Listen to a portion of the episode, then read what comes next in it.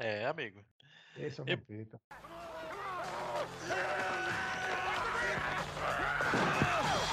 You miserable little surf punk. I'm gonna make you hurt. Yeah!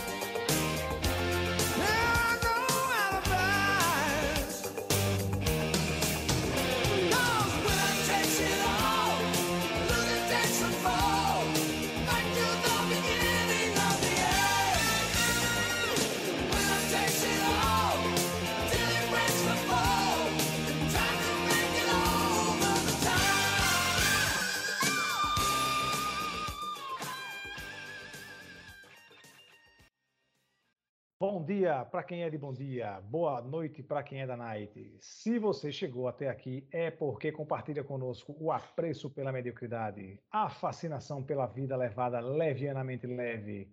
Então respire fundo, abra bem os braços e repita comigo. Eu quero é qualidade de vida. Sim, esse é o nome desse podcast e a sua conversa mensal como um bom papo de boteco deve ser. Opiniões médias e muita fuga do assunto. Essa associação de sujeitos tão mundanos, porém tão prosaicos, como também foram alguns patrocínios que estamparam certas camisas de futebol nos anos 90. À minha esquerda, refrescando nossos ouvidos com seu notório saber, tal qual a gigantesca estampa verde da Seven Up refrescou os olhos da torcida botafoguense, Matheus Cirne. Opa, boa noite, boa noite a todos. É um prazer estar aqui com vocês. À minha frente, com suas intervenções cirúrgicas e timing perfeito, ele azeita esta conversa como o garrafal Lubrax reluziu na camisa do Mengão, Aquiles Bezerra. esse podcast ele só não é melhor porque eu imagino um dia ainda Raul Gil cantando Eu quero é qualidade de vida. Oh, aí, aí era um sonho, aí era um sonho. Vamos E chegar atenção- lá. Vamos chegar lá. Atenção agora, torcida fiel. Ele que poderia ser uma papelaria gourmet ou um sidekick de vampiro brasileiro, o Calunga Potiguar, Francisco II. Boa noite, meus queridos. Prazer estar aqui mais uma vez. E para completar essa estamparia maravilhosa, mais atrevido e sem noção do que o símbolo do SBT na camisa do Vasco na final de 2001, eu, César Melo. E Aquiles, meu mecenas, o que é que ouvimos aí na abertura e qual é o papo de hoje? O que a gente ouviu hoje não foi ABBA, apesar do nome da música se chamar Winner Takes It All, o vencedor leva tudo. Essa música é uma música feita exclusivamente para a trilha sonora do filme Over the Top, também conhecido Hum, no Brasil como Falcão, o campeão dos campeões. Ou o Falcão, o caminhão dos caminhões. O caminhão, the, the truck of the truckers. E, e nada pode ser mais anos 80 do que você fazer um episódio discutindo os grandes brucutus, né, os dois maiores, Schwarzenegger e Stallone, e você ter uma música como trilha sonora do cara que foi vocalista da banda mais anos 80 que tinha no- nos Estados Unidos, que era o Van Halen. Tá tudo casando, tá tudo, Tudo no casando. tema. Então, antes Mas de eu queria começar, só deixar, deixar aqui a, a minha palavra que foi um prazer o assunto desse podcast, viu, cara? Me de- Foi uma delícia assistir esse filme de novo. para uns. Mas vamos, a, gente- a gente- Sério, bicho, me diverti muito. Assistindo, não assisti todos, mas assisti uma boa parte. Que maravilha. Vamos lá, a gente vai chegar nessa parte da, da discordância, mas vamos Só, em frente. só- só uma perguntinha, segundo. Você assistiu o Irmão Jameson? Não, assim, assisti. assisti há muito tempo atrás. Você sabe que Irmão Gêmeos nos Estados Unidos foi baseado em Irmãos Coragem, obra É. original aqui do Brasil, Sim, com Tarcísio Meira. com Tarcísio Meira, finado Tarcísio. Meira. Sal- Saudoso Tarcísio Meira, né? Saudoso. assim, Era. É, vamos lá. An- Antes de começar o Tchenhenhen, vamos fazer aquele pequeno apelo. Nos ajude a levar a qualidade de vida para a sua vida. Então siga o podcast no Instagram, no arroba Eu Quero é Qualidade de Vida. Siga no Spotify, Eu Quero é Qualidade de Vida. Tudo junto, encangado assim, tudo juntinho, no calor, na emoção. Vá lá no Instagram que você não pode perder, certo? Os episódios desse podcast maravilhoso e nem deixar de curtir as publicações de gosto estético extremamente duvidoso, mas extremamente saboroso. Então, assim, por favor, faça esse favor a si mesmo. E se quiser mandar uma DM aí ou um e-mail também no eu quero é qualidade de vida gmail.com com críticas, sugestões para você escalar aquele Bangu 66 inesquecível, para você desabafar, para você contar do chifre da sua vizinha, e principalmente para desaforar, sabe? Mande críticas para nós, a gente gosta de ouvir o quanto a gente é desgraçado da cabeça. Quem perde são vocês e quem ganha, ninguém. Então vamos para o nosso momento do quebra-gelo. Queria só dizer que esse podcast é o único podcast da Podosfera que é um podcast só de áudio, mas ainda assim tem canal de corte. Quando você pensa nisso, você lembra que o vencedor leva tudo. Ainda, ainda que eu não consiga enxergar a vitória, deve levar mesmo.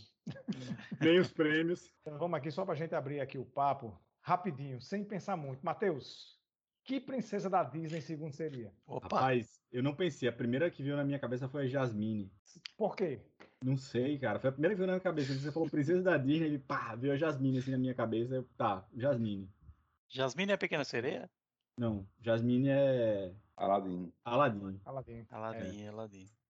Lembrando que no filme de, de Sacha Baron Cohen, Aladdin é o verbo que ele criou, que significa tudo, né? Ah, sim e não, inclusive. Que ele fala que ele, ele contratou, como é o nome daquela menina Megan, Megan Fox, que teve Megan a oportunidade de, de Aladdin na cara dela. Que filme é esse, hein? é o ditador, ditador. É o ditador. Com o Sacha Baron Cohen, que ele fala que ele, que ele explica no começo, né, no- na parte do que é um documentary inteiro o filme, né? Aí ele explica, né? ah, ele trocou palavras pelo nome Aladdin, inclusive sim e não, que aí mostra a cena do cara abrindo o exame e, e aí o que é que deu? Deu Aladdin. Aí o cara fica triste e feliz ao mesmo tempo. Tá bom, Jasmine, né? Talvez esses olhos amendoados, esse, essa maneira de se mover sensual, né? Que segundo E, tem. e, e eu vou ser sincero, esse é um filme de Robin Williams que eu não vi. Eu não vi Aladdin, então eu nem sei explicar pra você porque que veio Jasmine na minha cabeça. Então aí você leva para analista. Por que, é que você associou Jasmine com o segundo? É, é, É, mas é, o Robin Williams ele dubla o gênio, é isso ou é o Aladdin? é o gênio, o É gênio. o gênio, é o gênio. é o gênio. Tá certo, tá respondido, tá associado, muito bem. Segundo, que Hum. princesa da Disney você seria? Pô, acabou de falar aí, Matheus acabou de falar que eu sou a Jasmine. Não, mas- é- Não, não, não, não. Isso aí é a opinião dele. Eu quero saber, na sua Sim. opinião, Ah, é pensei que você ia a- a- perguntar a do outro aí. seria. Tá, não sei. Não. Ah, Aqui é, é é pela expectativa em cima. Aqui é quebra expectativa em cima de, de quebra de expectativa, entendeu? Eu, você Ah, achava que ia tá, perguntar tá. de outro, mas não, eu quero saber como é que você se define enquanto princesa da Disney. É, Eu acho que a Bela Adormecida é uma boa, uma boa princesa, é a que eu gosto mais. É, tá ali na dela, né? Ah, ela passa um tempinho ali dormindo, de boa, tranquilo. Só pra lembrar, Bela Adormecida é a Cinderela, né? É, Não, não, é.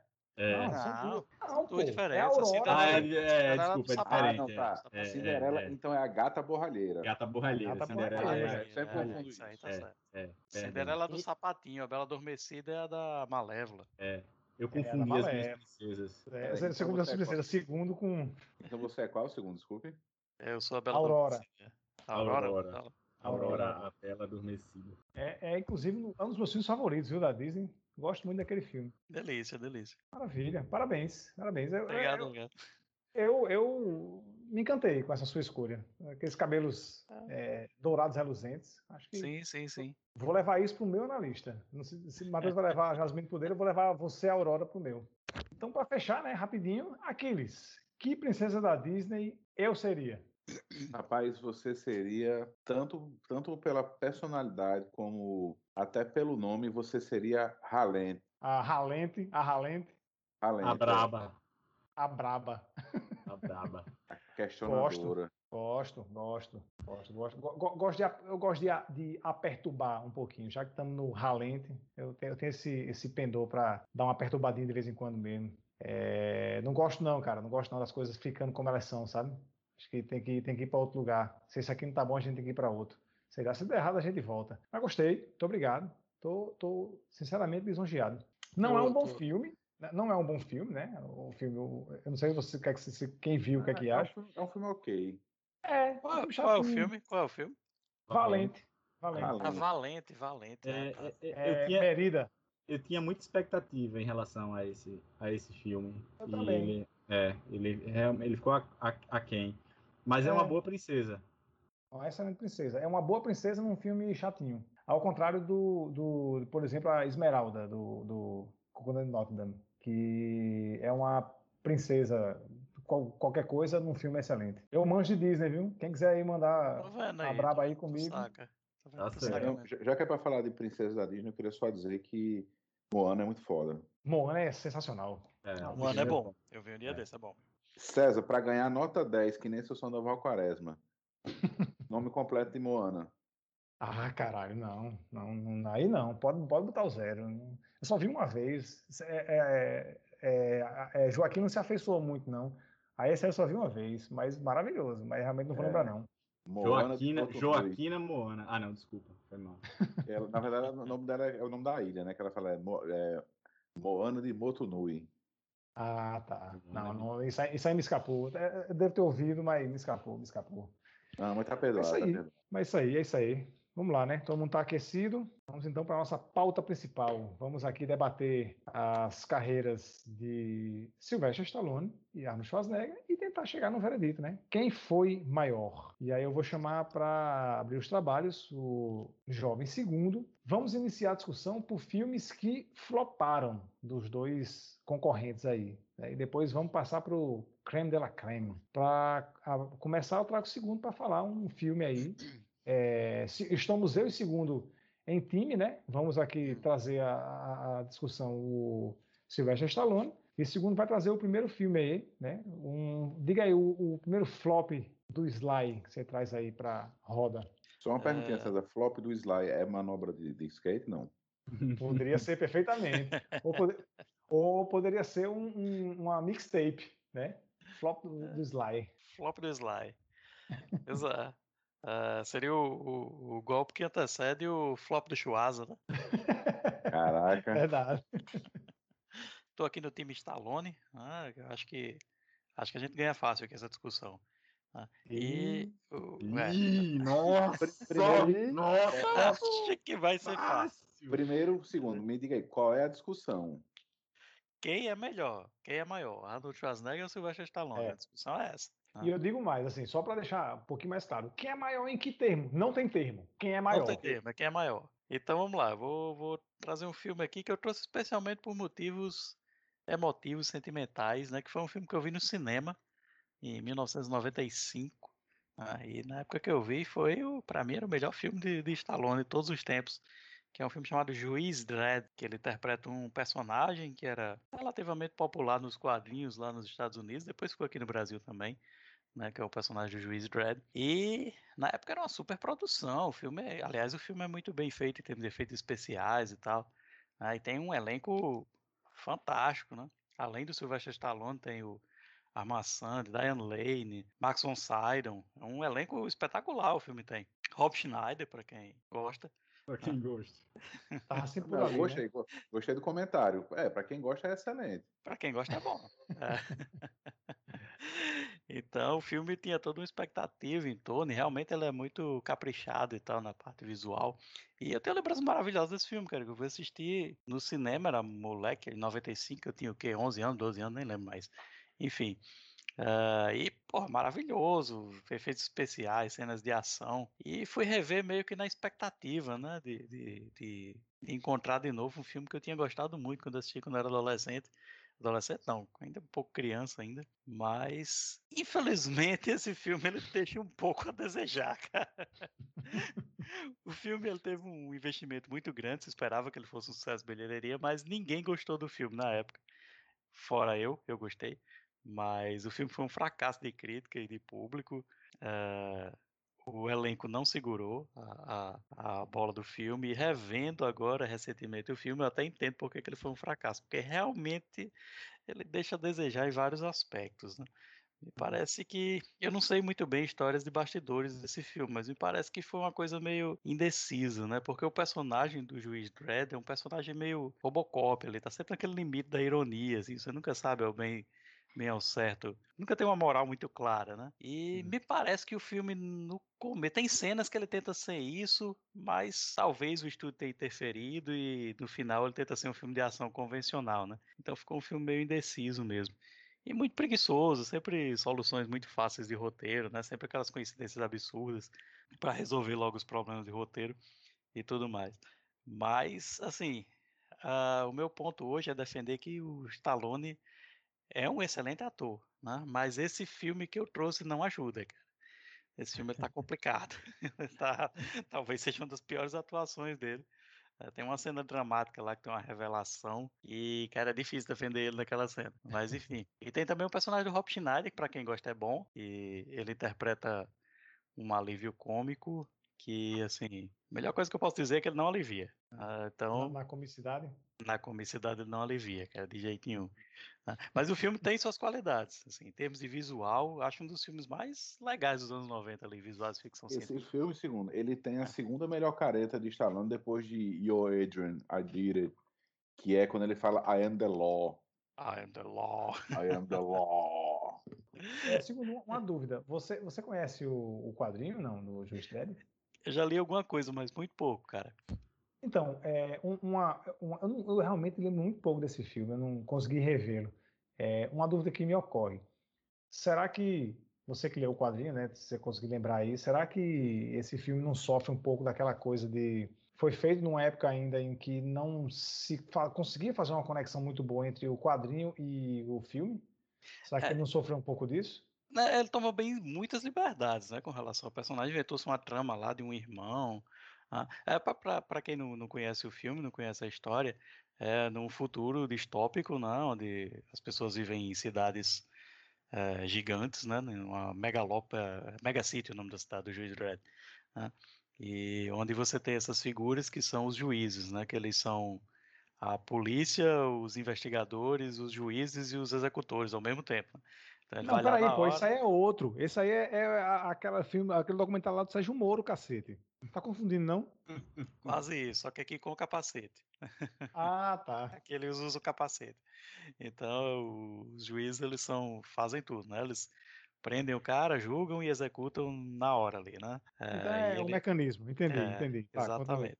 Então ele é o, o, o Stallone interpreta o, o personagem principal, que é o juiz Dredd. Só que no filme eles colocaram uma trama paralela lá com, com o irmão gêmeo dele. Em, em resumo, uma característica do personagem é que tá sempre com aquela roupa, né, com aquele capacete, e no filme desaparece, né? Ele passa 90% do filme vestido de Sylvester Stallone. É, embora é no, no, no pôster ele tá de, de capacete, né? No pôster, No pôster sim. do é, filme ele tá de tá- capacete. Tá. Não, É. tudo ao redor do filme promete ser um filme bom. Tanto é que eu fui assistir com expectativa de, de rever um bom filme. Eu tinha boas lembranças do filme. Só que realmente talvez o problema do roteiro seja muito ruim. As atuações ninguém tá ajudando, embora o elenco seja maravilhoso. Tem o personagem do Rob Schneider que dá vontade de matar ele. você- Tem horas que ele quase morre no filme, você fica todo morra logo, cara. Suma daí. Mas aí ele volta, eu ele acho o seguinte, um filme que, que, que tem esse nome e o juiz não tem dread, Pois é, Não tem, fazer. não tem. A gente, já, a gente tem esse vai. hábito de fazer denúncias aqui, eu já ia deixar essa aí. O juiz é, chama-se Juiz Dredd e não tem dreads. Agora, esse filme ele é bem representativo aí de uma fase da carreira do Stallone, que hoje em dia é muito pouco lembrada, né? Que ali na mais ou menos metade dos anos 90, onde ele ainda era o Stallone, né? Era o cara, um astro categoria A de Hollywood, mas os filmes dele já estavam flopando com muita frequência, né? Mas, mas Ah, deixa eu te falar, essa, É. eu acho que essa é uma fase interessante, na verdade. Eu- Eu não sei, né? eu não lembro, vai.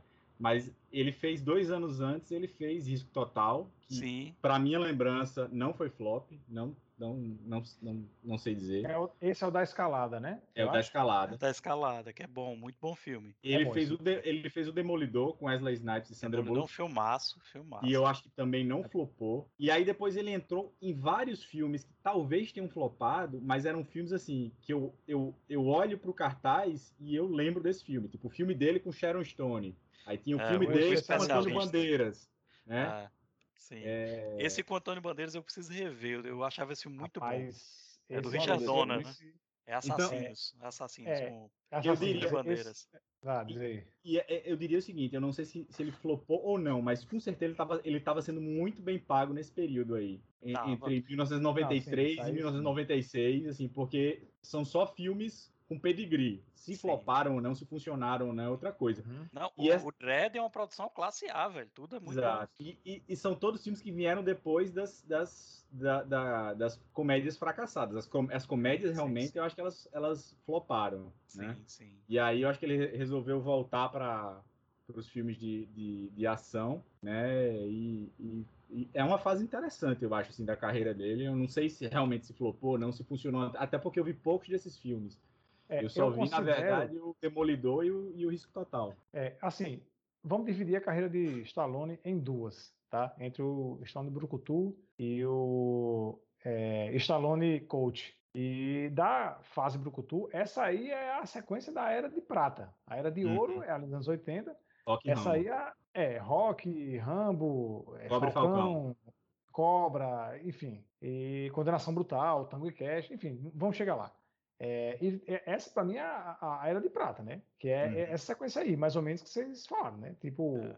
Demolidor, Risco Total, Demolidor, Juiz, Daylight.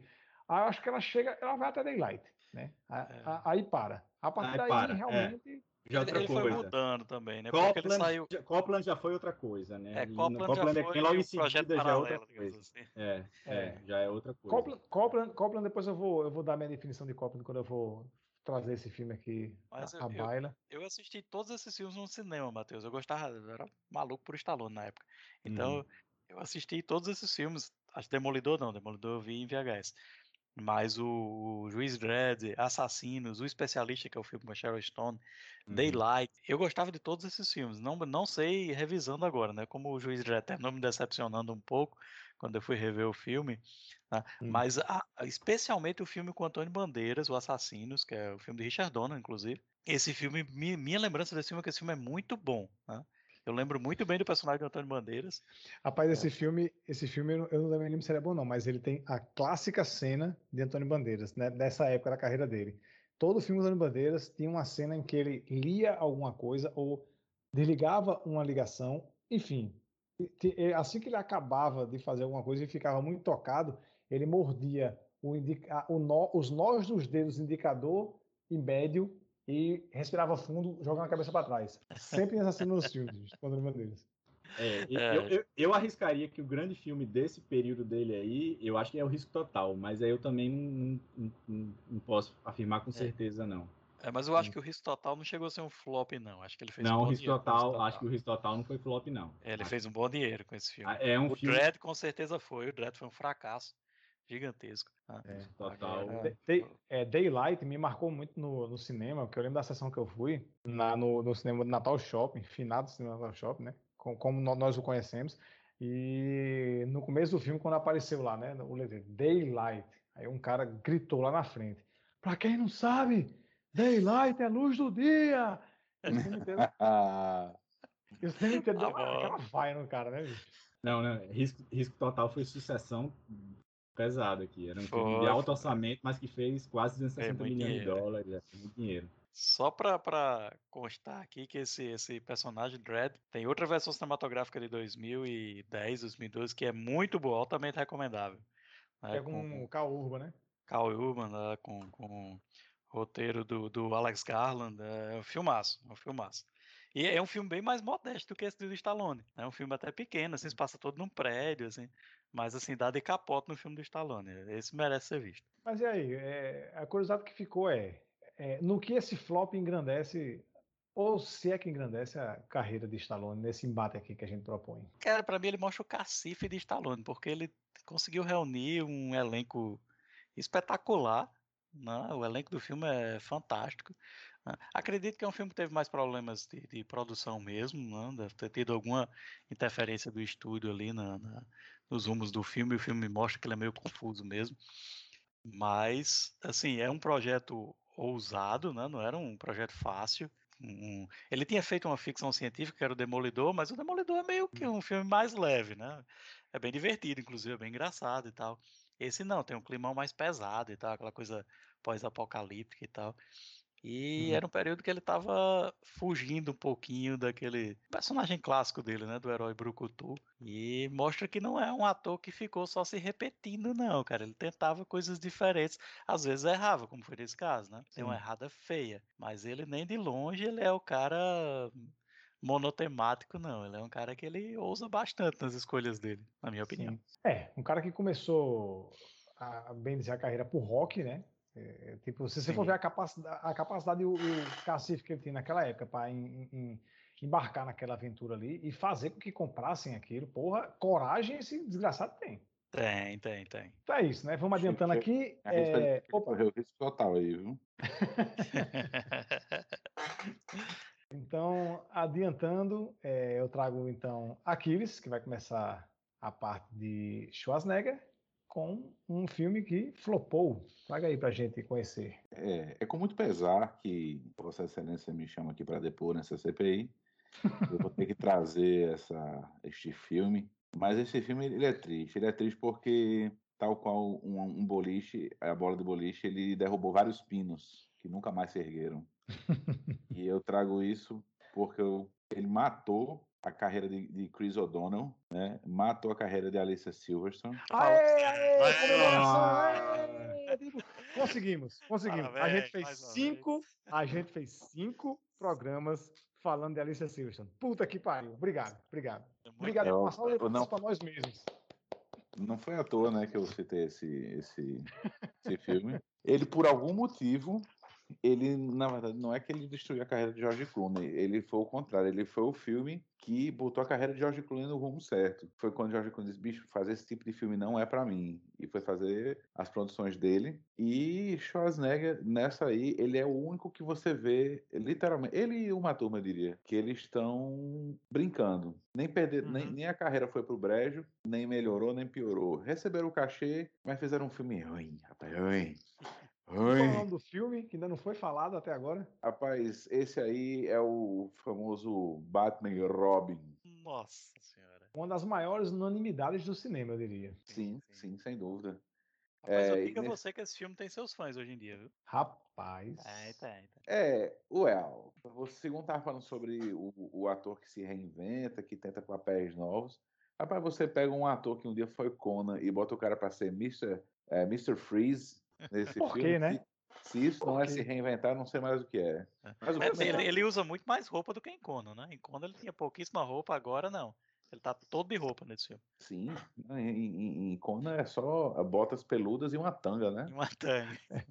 Rapaz, eu vou revolucionar minha carreira, bicho. Próximo filme que eu fizer, eu vou estar todo vestido. Ah, rapidinho aqui, rapidinho. O papel foi recusado por. Recusado, não sei se foi recusado, né? Mas foram considerados para o, para o papel Ed Harris, Anthony Hopkins e Patrick Stewart. Pai, Nossa. Anthony Hopkins, por favor. Puta merda, meu irmão. Caramba, que desgraça.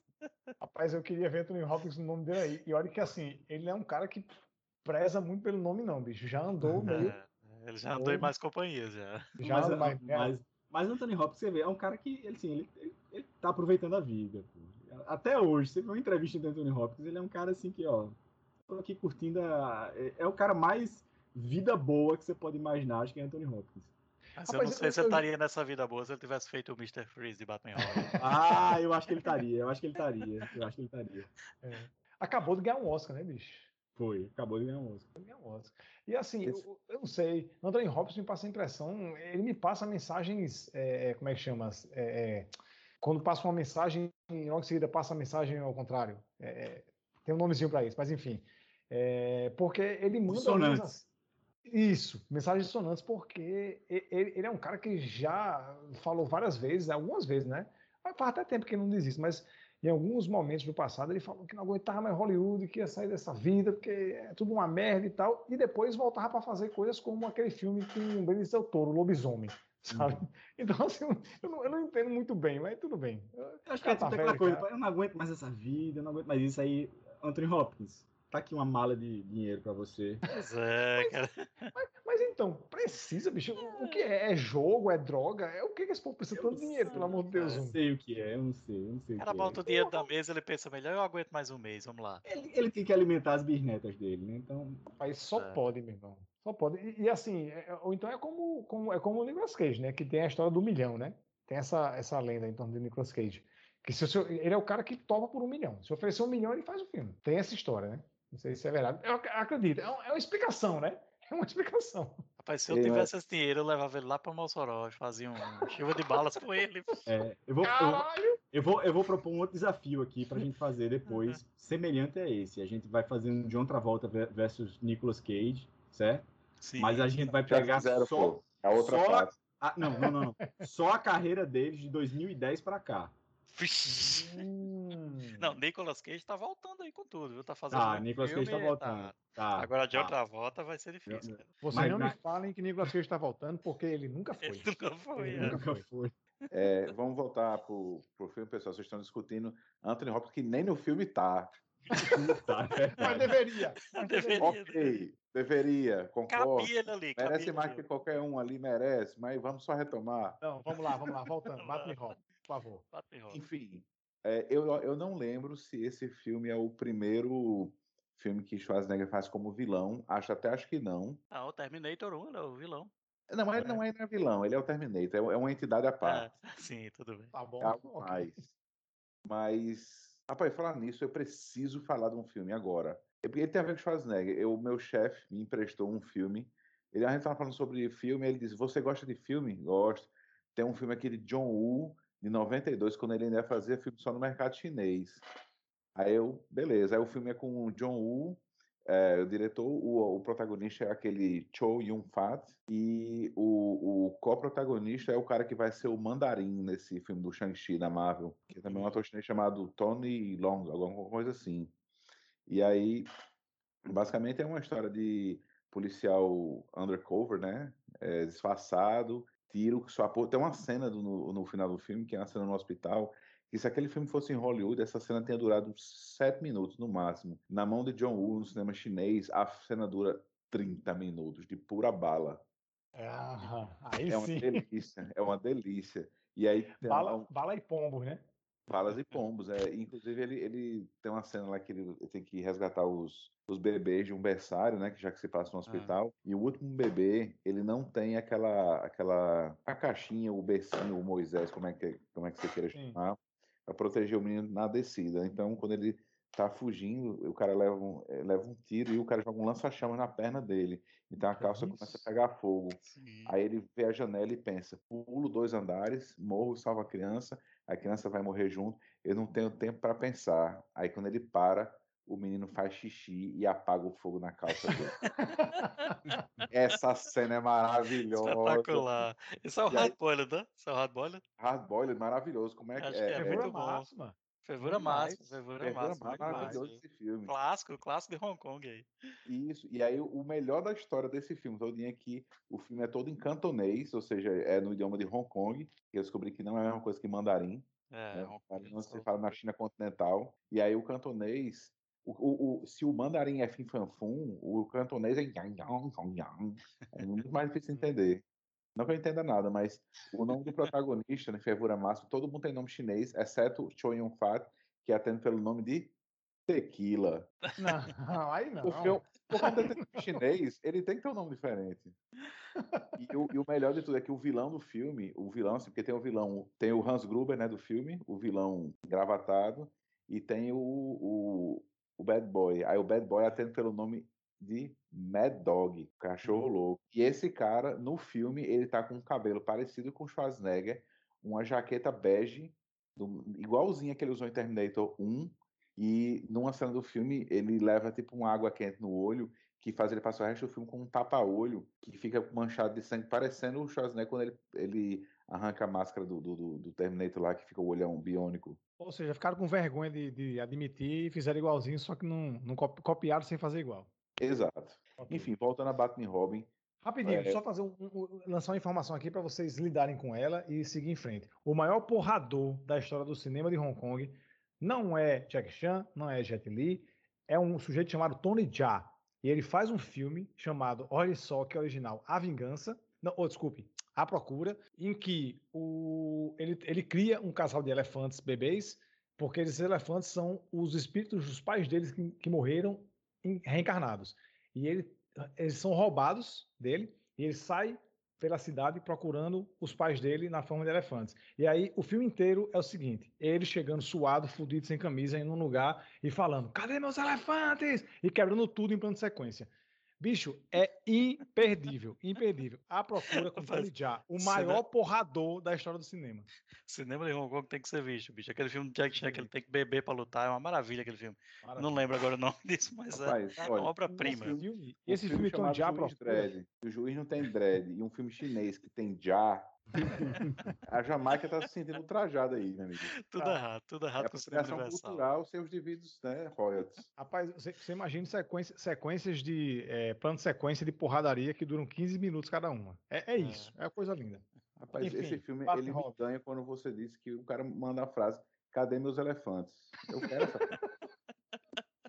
Exatamente, o filme inteiro é isso. Cadê meus elefantes? Pega porrada. Sim, Sim, vamos lá. Batman Robin. Batman Robin, Batman Robin. Caralho, o filme é tão ruim que a gente não consegue falar dele. A gente tá fugindo desse assunto, mas vamos lá, vamos encarar. Vamos lá, bem rapidinho. Batman e Robin era para ser uma continuação é, de Batman Eternamente, só que Joel Schumacher fumou um negócio estragado. Isso me faz, inclusive, lembrar uma notícia que eu vi um dia desses, dizendo que fizeram apreensão de, de cocaína no, no Brasil, no Nordeste aí.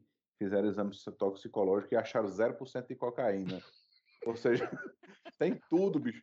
Tem pó de cimento, tem cal, tem tudo, mas não tem cocaína. Ou seja, parece cocaína, mas é só tristeza. Não durou 15 segundos o retorno a gente a falar, a falar do filme, cara. Não durou 15 segundos. Foi tão difícil, bicho. Vamos lá, vamos encarar. E Robin, vamos lá. Certo? É, Jorge Schumacher afundou o filme, ele pegou um negócio que já tava meia bomba ali, que era o Batman Eternamente. É, trocou o protagonista, ele tirou. Como era o nome do, do, do, do Val Kilmer em, em Top Gun? Iceman. É, Iceman, Iceman. Ele tirou o Iceman, que era o Batman, e botou George Clooney, que vinha de plantão médico. Aí George Clooney de Mamilos e Chris O'Donnell, Alissa Silverstone, uma turma, o Bate roteiro cartão de crédito. bate cartão de crédito. Ele queria fazer uma homenagem aos anos 60, mas Diz ele. diz ele, né? É verdade. É, é na era da pós-verdade, né? O filme é ruim, bicho, ruim, ruim. Ele ele só não é pior, porque, como eu disse, o Schwarzenegger eu tenho a impressão que ele foi o único que entendeu a piada e estava se divertindo fazendo aquele filme. É um filme que Pode ele ser. saiu de casa para dar errado. Rapaz, eu, eu encarei o desafio e assisti, reassisti esse filme agora, depois que E você aí? botou lá no, no grupo, né? Realmente, quando eu assisti esse filme, eu assisti no cinema na época, né? E eu vinha naquela expectativa ali, eu não queria ver o filme de criança, né, cara? Não era mais criança, eu queria ver o filme do Batman mais sombrio e tal. Aí quando você vê um negócio daquele, bicho, uma palhaçada daquela, do Batman cartão de crédito, da, da sunguinha do Batman, mostrando a bunda do Batman, Cal- Calabanga, né? Calabanga. Calabanga, Em aqui do, em português português virou- era, ah, eu sou, ah, eu tô maluco. aí eu tô maluco. Quando você vê um negócio daquele, bicho, você sai puto do cinema, você sai querendo matar os organizadores do evento, entendeu?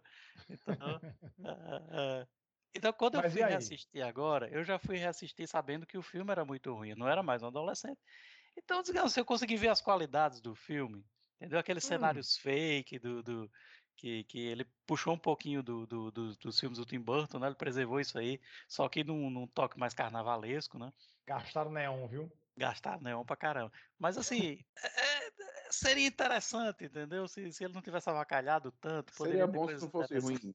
É, exatamente, se não fosse ruim seria bom. Se ele não fosse o oposto de bom, ele seria bom. Agora sim, esse filme sempre foi acusado que foi muita interferência de estúdio, né? Que você tem que trocar a roupa dos personagens pra fazer boneco. Cara, não sei. Eu acho que, que é um filme que chega a ser ousado, de tão, de tão bizarro que ele é, cara. Você assiste esse filme, você fala, porra, os caras têm coragem de botar isso num filme, num filme blockbuster, bicho. É muito esquisito esse filme. Esse filme é de esquisito. pantufa no filme. De pantufas, bicho, de pantufa. Eu-. Eu arriscaria dizer que é o filme mais pessoal da filmografia de George Schumacher. Sim. Eu acho que ele chegou a declarar alguma coisa do tipo, digo assim, que ele, a visão dele que era do? Batman gay, né? Era uma coisa assim, porque ele era homossexual, né? É, é, é. Então ele tinha, tinha essa coisa. Eu vou lançar aqui uma possibilidade. Será que não, não, não, não foi feita uma coisa meio de propósito assim? Porra, o estúdio está interferindo tanto, a, produ- os, a- os produtores estão interferindo tanto, que eu vou escangotar essa porra. Eu não duvidaria. É, ele não era nenhum menino, né? O Joel Schumacher era um Não, cara que tinha cacife nenhum. em Hollywood.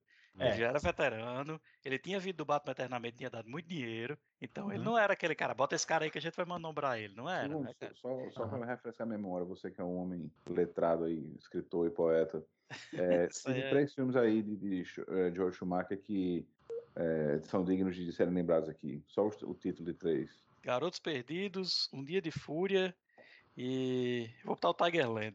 Rapaz, então foi de propósito, certeza. Foi de propósito. É, bicho, ele é- tem é muitos muito Não, ele tem mais. O cliente, 8 milímetros. Cliente. 8 Por um milímetros, 8 fio. milímetros. Por um Primeiro, fio, primeiro ano do resto das nossas vidas. Tem, tem Sim. muito, tem muito filme que assim, não tem nada, hum, não encaixa com. Não, Bicho, se você pegar- e Batman se você pegar o- fora da curva da filmografia dele. É, se, não, não, se você pegar, se você pegar, olha só, né, se, se você pegar o, o que talvez seja o segundo pior filme de George Schumacher, que é Batman Eternamente, certo? E comparar com esse que é o pior, bicho, tem um abismo entre os dois, É verdade. sabe? Não, na- nada justifica. É. Mas Não, enfim, e- pra- diga aí. Né, Eu, eu acredito que é um filme que ele teve um certo controle, não foi totalmente perdido, não, cara. Ele escreveu o roteiro, o roteiro é dele, né? Hum. E você vê, é, é aquilo que eu falei, o filme é muito esquisito, cara. Ele não tem cara de blockbuster. Ele que Ah. escreveu os mamilos. Ele que escreveu os mamilos, eu acho que ele botou aquela porra de propósito mesmo. Ele, ele- foi aquele negócio, caralho, isso aqui ou vai ser uma bomba ou vai ser uma coisa de gênio, entendeu? Aí foi uma bomba. Mas enfim, É igual o, o filme lá, o filme que ganhou o Oscar em Academia de Polícia 3, né? sim, É, é, a bomba, serragem bofo. serragem mofo. Aí, aí, duas pessoas no mundo pegariam essa referência, mas tudo bem. É. E, e as duas estão aqui, uma de frente para a outra nesse momento. Exatamente. Nem, nem Leslie Nielsen lembra mais dessa piada. Até porque ele Lembra morreu, né? É mais difícil lembrar, só se for psicografar agora. É, pode... Mas assim, pra gente não se alongar mais do, do que deveria, Aquiles, você que trouxe esse filme, de alguma forma, como é que ele contribui na carreira de Schwarzenegger? Não, né, de forma alguma, né? Não, não, não, peraí, peraí, peraí, peraí. Um ponto a menos pro Schwarzenegger. Tem- não, ele recebeu 25 milhões de dólares pra fazer esse Sim, filme. verdade. Não, 25 peraí, isso aí- milhões de dólares em 1997. Ele ficou velho. muito Cara, rico. é muito dinheiro, ficou é rico muito pra caralho. dinheiro. Foi graças a esse filme que ele pôde se candidatar a governador. Graças a esse filme que ele ficou 5 anos sem fazer nada. Sem fazer Cara, nada. esse filme, esse filme da render um caixa dois, meu irmão. Puta que pariu. Mas vamos lá, vamos lá. A gente tá- já- já, já passou desse aí, passamos, estamos vivos depois de Batman e Robin. Então agora eu mesmo, em, em- em- carne e osso e vibrações sonoras, vou trazer para vocês o segundo flop da carreira de Stallone, que é a película Copland, que no Brasil recebeu o subtítulo de Copland, a cidade dos tiras. E aí, a, prime- a primeira pergunta que eu me fiz foi: é, foi um flop esse filme? Né? Porque ele, sempre, ele sempre foi um tanto quanto aclamado pela crítica, né? Eu, eu diria que foi. Eu Foi. Eu, eu cheguei, é, eu cheguei à conclusão de que foi pelo seguinte. Em 97, eu fui pegar as bilheterias de 97 e vou falar aqui rapidamente, como se fosse uma escalação de futebol, é, filmes que fizeram uma bilheteria maior do que é, o Copland. Então vamos lá. O Mundo Perdido, Batman e Robin, Conner, Flubber, 007 Amanhã Nunca Morre. E até aqui, tudo bem. Esses aí, tá ok. São blockbusters e tal, e tal, e tal. Só que aí, veja só. George of the Jungle, Teoria da Conspiração, O Inferno de Dante, O Santo, aquele filme terrível com Val Kilmer, Anaconda, que era o Sharknado da época, Michael, aquele filme que João Travolta é um anjo. Lembram dessa? Teve isso. Adoro, eu gosto desse filme, cara. Ok. Eu não, Deus- eu não Deus- queria Deus lhe lembrar, perdoa. não. Mas... Eu gosto desse filme, cara. É, é Nora. Ephron. Eu tenho, É. eu tenho, eu tenho, um- eu, eu, eu, tenho um- uma queda pelos filmes de Nora Ephron, então eu, eu gosto desse filme. Ok, ok. É, A gente, a gente da não escutou isso. Continuando, é, o, o Chacal, terrível, com Bruce Willis. Spawn, Austin Powers, o primeiro, Evita, Vulcano, A Fúria, Velocidade Máxima 2, Alien, A Ressurreição e o filme do Mr. Bean. Então, foi um fracasso sim, tá? Foi um fracasso sim esse filme. Acho que tá, isso aí tá, tá pacífico. Então vamos lá, né? O que é que eu tenho para dizer desse filme? É, ele, para mim, é um pico na carreira de Stallone, em que ele fala, rapaz, o que, é que, o que é que eu não fiz até agora? né? Eu fui Brucutu, eu fiz uma degustação aí de heróis de ação na minha segunda fase. O que é que eu não fiz? Eu não atuei bem ainda. E aí ele vem e atua. Atua bem, de verdade. Sem, sem brincadeira. E a partir desse momento em diante, ele vai para. fica meio errático, até que depois ele se reinventa com papéis de coach, né? Papéis de, do, do cara já mais velho, dando lições de vida para Deus, o mundo, mais alguém. Né? E teve um segundo momento ali da, da porradaria com os, os- os mercenários e tal, mas isso aí é um outro assunto. Falando da interpretação dele especificamente nesse filme, bicho, eu vou ser um pouquinho ousado, mas lembra muito, sim, falando um pouquinho do plot do filme, é uma, são policiais de Nova York, né? Que eles conseguem meio que uma licença especial para viver em New Jersey, né, que não é permitido pela lei, e lá eles vivem numa cidadezinha pequena, onde praticamente só quem mora são policiais, e o Sylvester Stallone, ele vira o xerife dessa cidade. Ele é um cara que tentou várias vezes entrar para a polícia de Nova York, mas como ele sofreu um acidente na juventude e é surdo de um ouvido, ele nunca consegue entrar na força policial regular. E os caras, sabendo dessa vontade que ele tinha, ele tentou várias vezes, não conseguiu, falaram, bicho, vamos pegar o Fred, que é o nome do personagem dele no filme, e ele vai ser o xerife aqui da nossa cidade. É um cara daqui da gente, relacionado, um cara pacato, meio bobalhão, meio, meio fracassado. Ele bota, "É, não vai tomar conta de muita coisa, só tem policial aqui, né? Vai ver um buraco na rua, vai pegar um baby e mandar para casa e tal, sei. Deixa ele aqui. Só que aí, assim, dando spoiler do filme, né? O Fred, que era um cara muito, apesar de ninguém levar ele muito a sério, era um cara muito determinado em seu serviço, vamos dizer assim, ele começa a perceber que tá rolando alguma coisa esquisita com os caras da cidade. E aí descobre que tem uns esquema lá de corrupção e tal, e resolve botar a boca no trombone. E, enfim, ele me lembra muito, sendo ousado, a interpretação da Frances McDormand em Fargo, né? Que é aquele policial que tenta fazer seu trabalho com zelo, num lugar onde as pessoas não estão, pela proximidade, né? E nesse caso, por serem policiais profissionais, vamos dizer assim, não levam ele muito a sério. Mas ele entrega, bicho, ele entrega muito nesse papel, né? E assim, tem que guardar as devidas proporções, né? É, tem, tem, tem momentos em que você vê que o Stallone ainda é Stallone ali, né? Tem uma cena de carro em que ele tá sonolento, que eu tenho certeza, bicho, que ele nunca viu uma pessoa sonolenta na vida. Se ele tivesse visto uma, ele, ele teria feito um pouquinho melhor. E, e é, do, do outro lado tem cenas assim, fantásticas, bicho, como a, a, cena do desfecho, né? Que ele, que quando ele vai entregar o policial ao Robert De Niro, que é meio que um corregedor da polícia. Bicho, só nessa cena em que ele, em que ele é, troca tiro lá com, com os caras e vai entregar o, o- esse policial corrupto para Robert De Niro, ele entrega muito mais do que os seis Rock e os dois Creed juntos, sabe?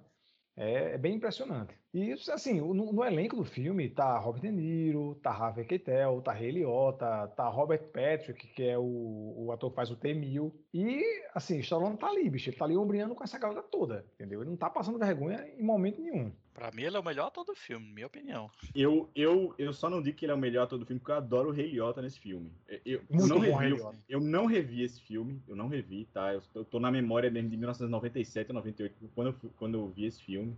Mas eu lembro até hoje de Rei Liotta enfiando um palito no nariz de um, de Um cara. dardo. Um dardo, um dardo. no, no- no nariz do, do T-1000, no nariz do, do. Acabei de dizer o nome do cara, do Robert Patrick. Robert Patrick, né? Que essa cena assim, me apavorou de um jeito quando eu vi aquilo. Eu fiquei, nossa É. senhora. E ele tá insano nesse filme, cara. Rapaz, Ray Liotta nesse filme, ele tá no contexto perfeito pra ele, bicho. Ele é um cara puto da vida com todo mundo, sabe? Um cara Uhum. totalmente detestável, sabe? Que não perde uma oportunidade de jogar a verdade na cara dos outros que ninguém pediu pra ele jogar. Então, ele tá perfeito pra Ray Liotta nesse papel. É, eu, eu considero o papel do Stallone melhor porque é um papel mais difícil, é muito difícil para ver o É Stallone. difícil, Porque cara. tem é que ser aquele coisa. Assim, ele não pode ser um idiota, né? Porque ele Aham. tem que descobrir as coisas e tal. E Uhum. mesmo assim, ele, ele não pode ser também um espertão, porque você, pô, ele tá aí o tempo todinho convivendo com isso, entendeu? Ah, é um- Isso. É o papel assim que ele tem que passar inocência e malícia ao mesmo tempo. é- mas, é, cara, difícil aquele papel. O, o que me Esse parece. papel dele- Diga aí, Matheus, diga aí. Não, é- é- pra mim, esse papel dele é uma extensão do Rock. Pra mim, o personagem dele nesse filme é o Rock que deu errado, entendeu? É o Rock Uhum. que deu errado, não, não conseguiu seguir a carreira de boxeador e teve que fazer alguma outra coisa da vida dele. Então ele foi, Uhum. foi lá ser policial, ficou meio ruim, do- do- ficou meio surdo, porque tomou muita porrada na, na, na- cabeça quando tava lutando. né? Porque eu achei ele muito, muito parecido, muito parecido. É. Tem, um, tem, uma, tem uma diferença. é, de- e aí mostra mais uma vez o, o- a qualidade de ator dele, sabe? Porque o rock realmente, eh, se você, se você para para observar a interpretação, ele tem uma limitação intelectual. sabe? Ele tem um- uma, um- uma certa limitação cognitiva. Depois isso aí vai mudando ao longo da, da, da, da- saga do rock, né? Ele vai deixando essa limitação para trás, né? Mas ele tem, ele tem uma certa limitação cognitiva e você percebe na interpretação que tem. Aqui ele não tem. Ele é só um cara que é, vamos dizer assim, sufocado, oprimido Uhum, pela, pelo próprio contexto dele. uhum. né? A- a- Você, se- você sente perfeitamente. E ele entrega também isso no papel. Ele, em momento, no momento nenhum, você olha para ele e fala: Não, esse cara é um idiota. Não, ele, ele tá Ah. oprimido. Ele tá num contexto de opressão. Entendeu? Tu reviu esse filme, segundo? Só por curiosidade. Agora não, eu, mas eu vi ele há pouco Sim. tempo atrás. Eu vi há pouco Sim. tempo atrás. Aí realmente eu, eu, eu tinha visto ele na época e achei um grande filme, um filme muito bom. E quando eu revi, me chamou muita atenção a interpretação dele, na época não tinha me chamado muita atenção. né, Mas me chamou muita atenção como ele, ele é um ator sutil, cara. Ele não é um ator Isso. grosseiro, não. Ele é um ator, ele é um cara Isso. que ele, ele pega.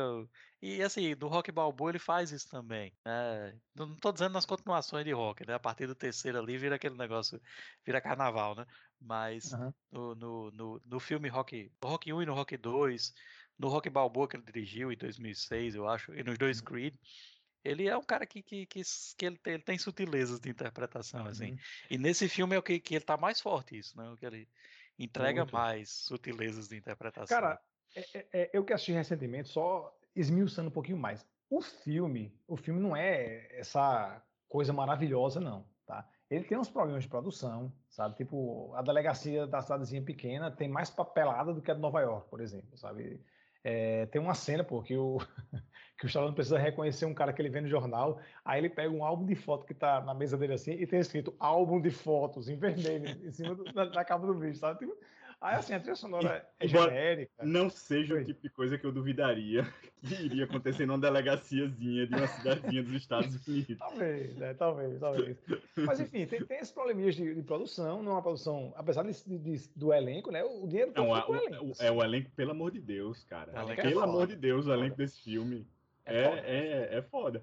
Você vai, eu, eu tô olhando aqui, eu não lembrava, tem Debbie Harry fazendo um Tem papelzinho. Debbie Harry, tem Ed Sim. Falco, que é a Carmela Ed Soprano. Falco. sim, sim, de Falco. É. Ah, ó, É. Cat Moriarty, Noah Emmerich, Annabella Ciorra, Michael Rapaport, Robert Patrick, Janine Garofalo, Peter Begg, Robert De Jenny Niro, Garoff, Ray adoro essa atriz.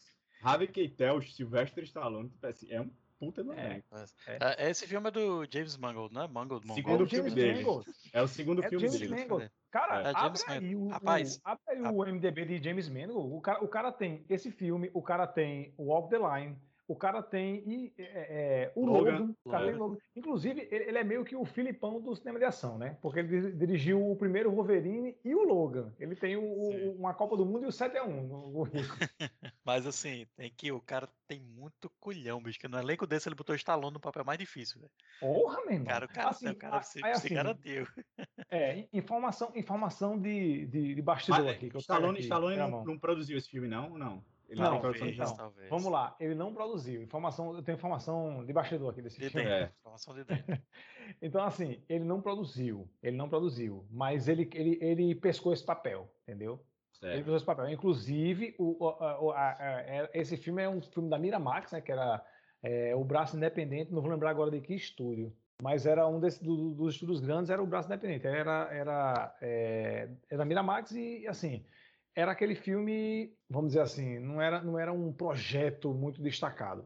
É da Era aquele Disney. Era a Disney, o, É. o independente da Disney, né? Né? O, o, o- o Miramax começou como estúdio independente, mas nessa época já era da Disney. Já tinha sido, já era da Disney. já tinha sido Tá. adquirido. Né?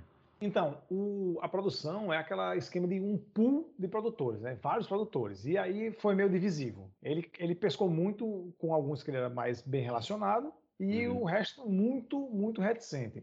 Né? E inclusive gerou um pouco de atrito com o elenco, mas de- isso, isso aí eu vi tudo na, na, na parte da trivia do, do IMDB, né? Uhum. Isso que quando, quando começaram as filmagens, que os caras foram percebendo que ele estava entregando, deu uma, deu uma amainada na- nos ânimos.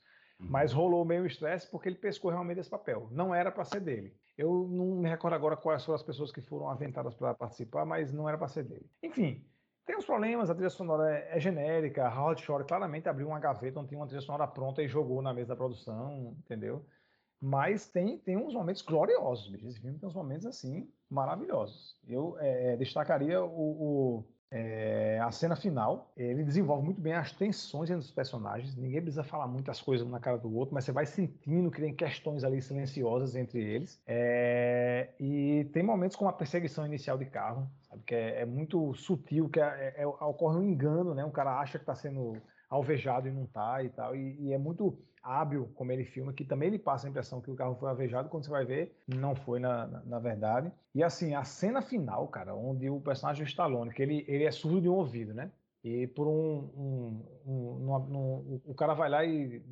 para deixar ele realmente desnorteado, dá um tiro próximo ao outro ouvido dele, o que é bom. Então ele fica praticamente surdo nessa sequência toda. Bicho, o design de som e a mixagem do som dessa cena são fenomenais, bicho. É um nosso, assim, espetacular, sabe? Bota no, no YouTube aí, bicho, a, a, cena final de, de Copland, que, e, e a maneira como o Stallone interpreta essa surdez momentânea é um negócio absurdo, sabe?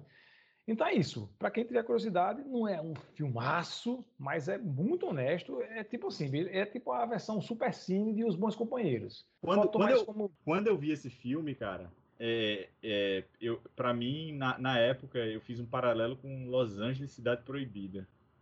Apesar de É. serem filmes bem diferentes, mas a, a questão da, da, da, da trama, sabe? Eu não lembro porquê, mas na época eu lembro que eu fiz essa relação. São dois filmes que saíram no mesmo ano, né?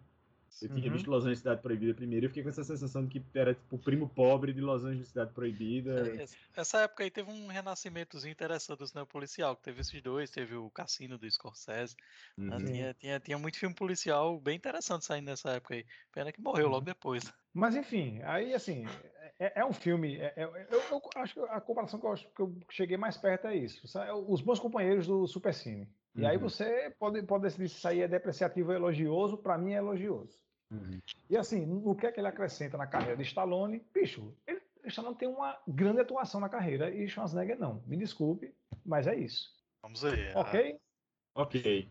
Então vamos lá. Para fechar aqui o- os flops, né? Tá faltando então Matheus. Vim trazer É. aí sua contribuição. É, o filme que eu vou trazer aí é o Red Heat, Inferno Vermelho, de acho que 1988. É isso, 1988. Ao longo desse, desse, dessa, dessa, desse podcast aqui, eu não, não pretendo argumentar que Schwarzenegger é melhor do que Stallone. Para mim, ele é maior do que Stallone.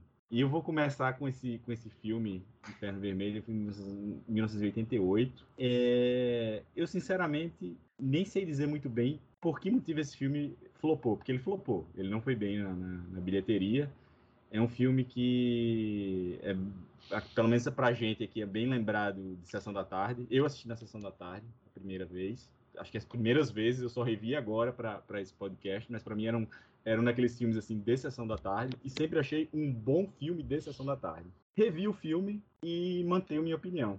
Para mim, é um bom filme de Sessão da Tarde. É um filme dirigido por, por- pelo, pelo Walter Hill, né? Walter Hill. Bem lá na linha dele. Não é um filme tão bom quanto, sei lá, o 48 Horas ou quanto o The Warriors, certo? Que são filmes Puta mais merda. clássicos aí que ele dirigiu. Mas é um filme bem dirigido, um roteiro amarradinho, certo?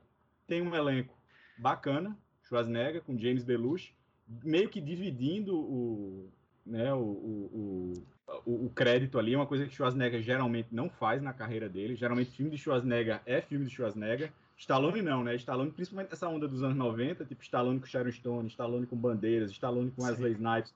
Schwarzenegger não é muito de fazer isso. Essa fase foi a, a fase Stallone recebe, né? É. E, e a, é, a, a, a, a outra sessão que me vem logo à cabeça é justamente o outro filme de 1988 que ele fez, que é o- Os Irmãos Gêmeos, né? Com, que é Stallone e Danny DeVito. Eu, eu tava vendo aqui, uma das coisas que o Walter Hill, o Walter Hill fala, né? Que talvez esse filme não tenha dado não tenha feito sucesso é porque ele veio na rabeira do, do, do- eles foram lançados acho que muito próximos um do outro Uma dúvida, Matheus. M- Me lembro só o plot desse filme, é um que ele é policial O plot russo? desse filme. É, Schwarzenegger é um policial russo é, que está perseguindo um, um traficante da Geórgia, né? Então eles na época da União Soviética ainda, né? 1988. Georgia País. O Georgia País, né? Ah. E o cara se manda para os Estados Unidos, foge para os Estados Unidos e é preso nos Estados Unidos por uma infração mínima. É, mas aí quando chega e o cara, assim, ele está sendo procurado na, na União Soviética, assim, ele é o grande criminoso, é o grande traficante da União Soviética. E aí o que os soviéticos mandam o Schwarzenegger para trazer o cara de volta para a União Soviética, mas não, você não pode comentar nada, porque seria uma vergonha para nós se os americanos soubessem que nós estamos com esse problema de tráfico de drogas aqui na União Soviética, que são isso é uma coisa da decadência ocidental e tal. Então, assim, você não pode revelar nada de quão perigoso esse cara é. E aí, Schwarzenegger vai para os Estados Unidos, pra, pra, vai para Chicago, né, para trazer o cara. O cara tá preso justamente lá no, no, no precinto do, do, do James Belushi. E o cara acaba fugindo. E Schwarzenegger, acompanhado por James, James Belushi, tem que recuperar o, esse, esse, esse criminoso. É, para mim, é um filme muito, muito nota 7, muito bacana, acho que é bem dirigido, é, o roteiro amarradinho, tem um elenco legal, Schwarzenegger, James Belushi, é, Peter Boyle, Peter né? Boyle, é, Lawrence Fishburne, na época, que ele ainda era, né? na época que ele ainda era o Larry Fishburne, né? Larry Fishburne. né? Larry Fishburne, novinho ainda. É, Gina Gershon, novíssima, lindíssima nesse filme, ela tá. Bela mulher. E, cara, é o seguinte. Eu acho que quando você assiste um filme com o Schwarzenegger, primeira coisa é a suspensão da descrença. Assim. Então, assim, logo na primeira cena desse filme fica muito claro que Schwarzenegger nesse filme, ele é o Terminator. Ele é o Exterminador. A interpretação dele, na verdade, ele tá interpretando um cara russo, então é um dos poucos filmes onde ele tá interpretando alguém. Muitas vezes ele interpreta um americano, né, com aquele sotaque austríaco dele Absurdo. absurdo, mas ele interpretando um russo, casa, né? Mas assim, não faz muita diferença porque ele tá interpretando o Terminator. Ele é um policial friozão, assim, sabe? E a primeira cena desse filme começa numa sauna mista. Eu lembro na- perfeitamente na dessa Sibéria. cena. Na Sibéria, né? É aquela sauna mista, assim, todas as pessoas que estão nessa sauna têm um corpo escultural. O Schwarzenegger entra com uma cuequinha assim, fio Mas dental essa na- cena, rapidinho. Matheus, essa cena, pra quem não tá pegando a estética da cena, ela parece um comercial de perfume. É Parece, isso. parece, parece, porque é aquela, aquela coisa meio escura, meio, meio, meio meia luz, assim, né? Com muita chama, muito fogo subindo, assim, né? Aham. E o Schwarzenegger entra e o objetivo dessa cena é ele descobrir aonde tá esse traficante, que é o, o Vitor alguma coisa, né? E ele pega uma briga com, com, com, com o cara, né? Uma briga... E aí... Um quebra-pau. Quebra-pau. Quebra-pau, quebra-pau, né? Ele joga o cara pelo vidro, caem na neve, brigam na neve, né? E aí o cara, quando ele tá batendo o cara, o cara solta, né? Fala onde é que o, o tal do Vitor tá. Um café, alguma coisa. E aí você- a suspensão da descrença continua, porque aí o que é que tá agora? É um, um, um- um café que, na verdade, é um botequinho na, na, na, União Soviética. O Schwarzenegger entra uniformizado, né? Então ele bota o pé nesse, nesse botequinho. Você logo de cara você vê ali que todos os caras que estão ali dentro são, são marginais, são bandidos, né? Todo mundo olha pra ele. E assim, basicamente o objetivo dele nessa cena é enfrentar o cara de cara. É, tipo, é aquela cena assim que só o Terminator pra sair vivo daqui. E é isso que ele faz. Aham. É isso que ele faz. Assim, os Rapaz, caras uma a- coisa. os caras atiram nele, sabe? Os caras atiram nele e não acertam, é tipo assim, sabe? E ele mata Sei. todo mundo. Sei. Então, assim, ele é o Terminator nesse filme. É, um- uma coisa tem que dar crédito a, a Schwarzenegger, né? E a quem é, o produziu e o dirigiu ao longo desses anos, bicho. Souberam aproveitar muito aquela montanha de músculos austríaca de 2 metros de altura, Sim, bicho. sim. E isso aí, tipo, o que, o que é que eu faço com esse Brutamontes aqui, com, com essa bomba de carisma, sabe? Isso aí, souberam aproveitar muito o fato dele ser gigante. Não, É, e- e- porque é aquela coisa, o cara chega, ele tem uma presença física gigantesca, mas não é ator, obviamente, né? Você vê ele falando, vê que ele não é ator. Mas assim, então você tem que botar ele em coisas absurdas, bicho. Ele tem que ser um robô do Uhum. futuro, ele tem que ser irmã gêmea de Danny DeVito, tem que ser uma coisa assim, completamente absurda mas, pra você aguentar aqui. mas você, você falou outra coisa essencial, o carisma. Sim, Cara, sim. Schwarzenegger é muito carismático, ele é extremamente É. carismático. Extremamente carismático. Então, tem, a- a- tem muita coisa que funciona simplesmente pelo carisma do Schwarzenegger. Então, tem. tem, tem é, esse, esse é interessante, assim, uma, uma das coisas interessantes desse filme, né, e aí cabe pro, pro Irmão Gêmeos também, que acho que fo- foram a- a- os primeiros, os primeiros momentos onde, onde o Schwarzenegger começou a se arriscar na, na comédia. Porque esse filme tem um teor cômico, né? O James Belushi é um cara que veio da, da, da comédia, né? Aham. E é aí é ele que dá mais esse, esse teor cômico pro, pro filme. Só que aí o por favor, por favor. Jim. Belushi. Jim Belushi, tá certo. Jim Belushi, por favor. Tá bom, tá bom. O Jim Belushi. Mas o, o Schwarzenegger, tem- ele fala, faz muita piada durante o filme. E ele faz aquela piada, ele, ele, ele, ele meio que serve de escada, mas ele tem, tem piada dele também, né? No, no filme. Mas é assim, é, é sempre aquela coisa estoica, assim, sabe? Ele bem sério, É. assim. Ele, ele meio que debocha, mas de uma forma bem séria, assim, sabe? É, E é é isso que eu ia colocar. E é, e é engraçado, é engraçado. É diferente Aham. do, do Irmão Gêmeos, que o, o personagem dele no Irmão Gêmeos é, é aquela coisa mais, mais. Ele é um bobão inocente, assim, né? É, mas, mas funciona. E aí, aí é outra coisa que eu acho que o Schwarzenegger é melhor do que o Stallone. Eu acho que o Schwarzenegger, pelo menos pra mim, pessoalmente, ele sempre me fez rir é, de uma forma muito mais saudável do que o Stallone. Assim, eu sei que segundo vai discordar, ele é fã de Oscar e é, Pare se não a mamãe, at- Pare se não a mamãe atire. Assim, Mamãe atira. eu, eu Rapaz, tenho, eu tenho poucas lembranças desses dois filmes, assim, o Oscar, eu, eu nem sei dizer se eu gostei ou não do filme, mas assim, eu lembro que na- nos meus oito anos de idade, eu detestei Pare Se Não a Mamãe, a Mamãe Atire. Eu fiquei, meu Deus do céu, por que que eu estou assistindo esse filme, sabe? E eu tinha oito anos de idade, e eu acho que a partir daquele momento, a minha Você relação foi com o Stallone- literalmente o, você foi literalmente o meme, né? Tipo, o que, é que eu minha- estou fazendo aqui? Eu só tenho oito anos. a minha relação com o Stallone mudou a partir dali. Até porque o Stallone fez um outro filme é, naquela mesma época, que é o Tira no Jardim de Infância, que não é um grande filme, mas que funciona muito melhor, muito melhor, do- muito mais do que, na minha opinião, Schwarzenegger, né? No caso. o Schwarzenegger. o Schwarzenegger.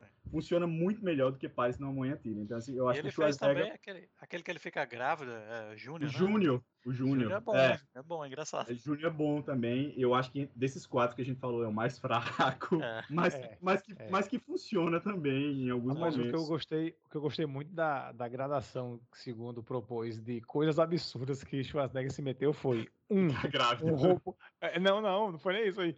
Rapaz, ele se mete umas coisas absurdas, tipo um, um robô assassino, dois, irmão do Danny DeVito, Irmão gêmeo do Danny DeVito. irmão gêmeo do Danny DeVito. Ei, Vocês sabem que tem uma, tem uma, uma, uma proposta para um terceiro filme, um segundo filme, né? Que seria, um te- seria o Triplets. Tô ligado, eu tô E o terceiro, que o terceiro gêmeo seria o Ed Murphy. Meu Deus do céu, não, por favor, por favor, não. Que- E, e agora você me lembrou de uma coisa, na época que saiu o Júnior, como era é, Schwarzenegger e Danny DeVito, eu fui assistir Júnior esperando que era uma continuação de Irmãos Gêmeos. Eu fui assistir realmente na expectativa, eu acho que é a continuação de Irmãos Gêmeos, só que não era, nada a ver. Rapaz, é, é, se- só voltando a falar um pouquinho do filme, Matheus, bicho, eu, eu lembro de, de memória desse filme, né? De passar na, na- no- nos, nos temperatura máxima, no supercine da vida, no domingo maior, domingo maior. Esse filme é a cara do domingo maior. É. E passava ele passava Comando para Matar, né? Que é Schwarzenegger. E eu ficava, e, e sempre tinha a, a repercussão do Comando para Matar. Eu falava, cara, bicho, esse filme é muito melhor que o Comando para Matar, bicho, por que, que todo mundo só fala do Comando para Matar e não fala desse filme? sabe? Eu sempre, sempre me chamou a atenção isso aí. E uma coisa, se, se esse filme ele é, ele é apenas um assim um parêntese na carreira de Schwarzenegger, ele ele ele, ele eu acho que ele ele para o Jim Belushi é o contrário ali. O ápice da carreira de Jim Belushi é o final dos anos 80, né? Ele emendou Sim. Inferno Vermelho com K9. K9. Os dois grandes clássicos, né? Um pouquinho depois ele fez aquele o Curly Sue, que eu não lembro como é que é o nome em português agora, que é um filme que- do John Hughes, que ele é, é pai de uma menininha de, de cabelo cacheado, A malandrinha. a malandrinha. Ele fez Com o, dire, o diretor, mais? é, ele fez o diretor contra todos um pouquinho antes, né? Então assim, ali entre 1985 e início dos anos 90, eu acho que é a- o, o, o auge da carreira dele. É um diretor contra todos que tem uma das melhores cenas de comédia de desastre da, da, da história do cinema, que é ele tem um, um- o primeiro dia dele no colégio lá, um dia de merda. Aí chega em casa, aí bota um Nescau no copo, abre a geladeira, aí quando vai cheirar o leite, o leite tá azedo. Aí ele abre uma Coca-Cola e fala: foda-se, bota a Coca-Cola no chocolate, mexe e toma com o nariz tapado. É muito boa essa cena, bicho. Mas ali, pra fechar, Matheus, o que é que esse, que é que esse filme engrandece a carreira de Schwarzenegger? Cara, eu acho que é, duas coisas. Primeiro, porque até nos flops ele brilha. É, terceiro, que mostra que ele. Segundo, na verdade, né? Desculpe, segundo. Ele escolhe muito bem os papéis e aonde ele vai se meter. E terceiro, porque mostrou a capacidade dele de fazer rir. Foi ali a, a- talvez despertar essa veia cômica. Exato. É, a- até então ele tinha feito rir involuntariamente em Kona. Rapaz, Conan eu acho muito bom, né? Que é Conan o Bárbaro. Uma vez eu tava no- num dos episódios do Nerdcast, eh, os caras estavam falando alguma coisa sobre, sobre eh, personagens com, com, com eh, que personagens com sobrenome eles ficam mais na cabeça da gente, tipo Axel Foley e Forrest Gump, por aí vai. Aí alguém falou, não, pô, nem tem sempre, tem o Conan, por exemplo. Ele, Não, aí, aí o, cara lá falou, não, tem sobrenome, Conan o Bárbaro. Ah, tá bom, Bárbaro é sobrenome, é sim. E ó, é o quê? Oliveira, Conan, Oliveira, Bárbaro. E, e Ah. só uma coisa, só uma coisa. Se você puder, assim, obviamente, eu vou admitir que Arnold Schwarzenegger não é um bom ator, né? Ele é, mas é, é um, se você puder ver Inferno Vermelho dublado na dublagem de Garcia Júnior, fenomenal, certo? A dublagem de, de Schwarzenegger no Brasil é clássica demais. É clássico. Schwarzenegger é um ator muito melhor no Brasil do que ele era nos Estados Unidos. Sim. Sim, sim, sim, é verdade. Bem melhor. só- Ele E Adam Sandler. Eu vi esse filme, eu, vi agora, eu vi metade dublado, metade legendado, né? Assim, o problema é só esse, assim, porque o, o resto do elenco do filme é, é bom, entendeu? Então, ver o, a Gina Gershon, o Jim Belushi, o Peter Boyle, o Lawrence Fishburne, no original é, é bacana, né? Então, assim, a, a- a dublagem mesmo no português, só o Schwarzenegger mesmo que brilha, só o Garcia Júnior. Então, caríssimo ouvinte, digníssima ouvinta, chegamos na metade do nosso programinha. Então, esse é um bom momento para você que acabou a corridinha, para você que acabou o seu banho vespertino de banheira, que tá dando de mamar pro rebento e ele acabou de dar aquela cochiladinha. Você que estava no meio de alguma coisa e terminou nesse momento, esse é o momento perfeito para dar pausa e dar uma respirada. Continua depois, tá? Mas quem quiser ficar com a gente, Vamos nessa que tá praticamente só começando, beleza? A gente volta em um segundinho.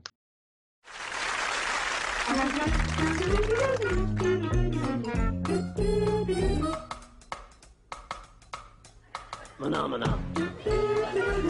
Maná, maná. Maná, maná.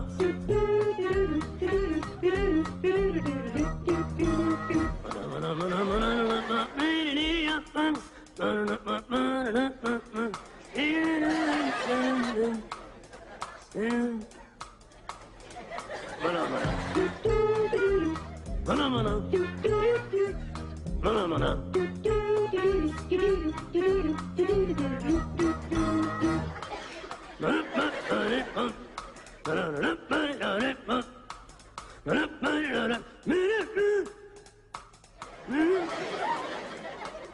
Hmm?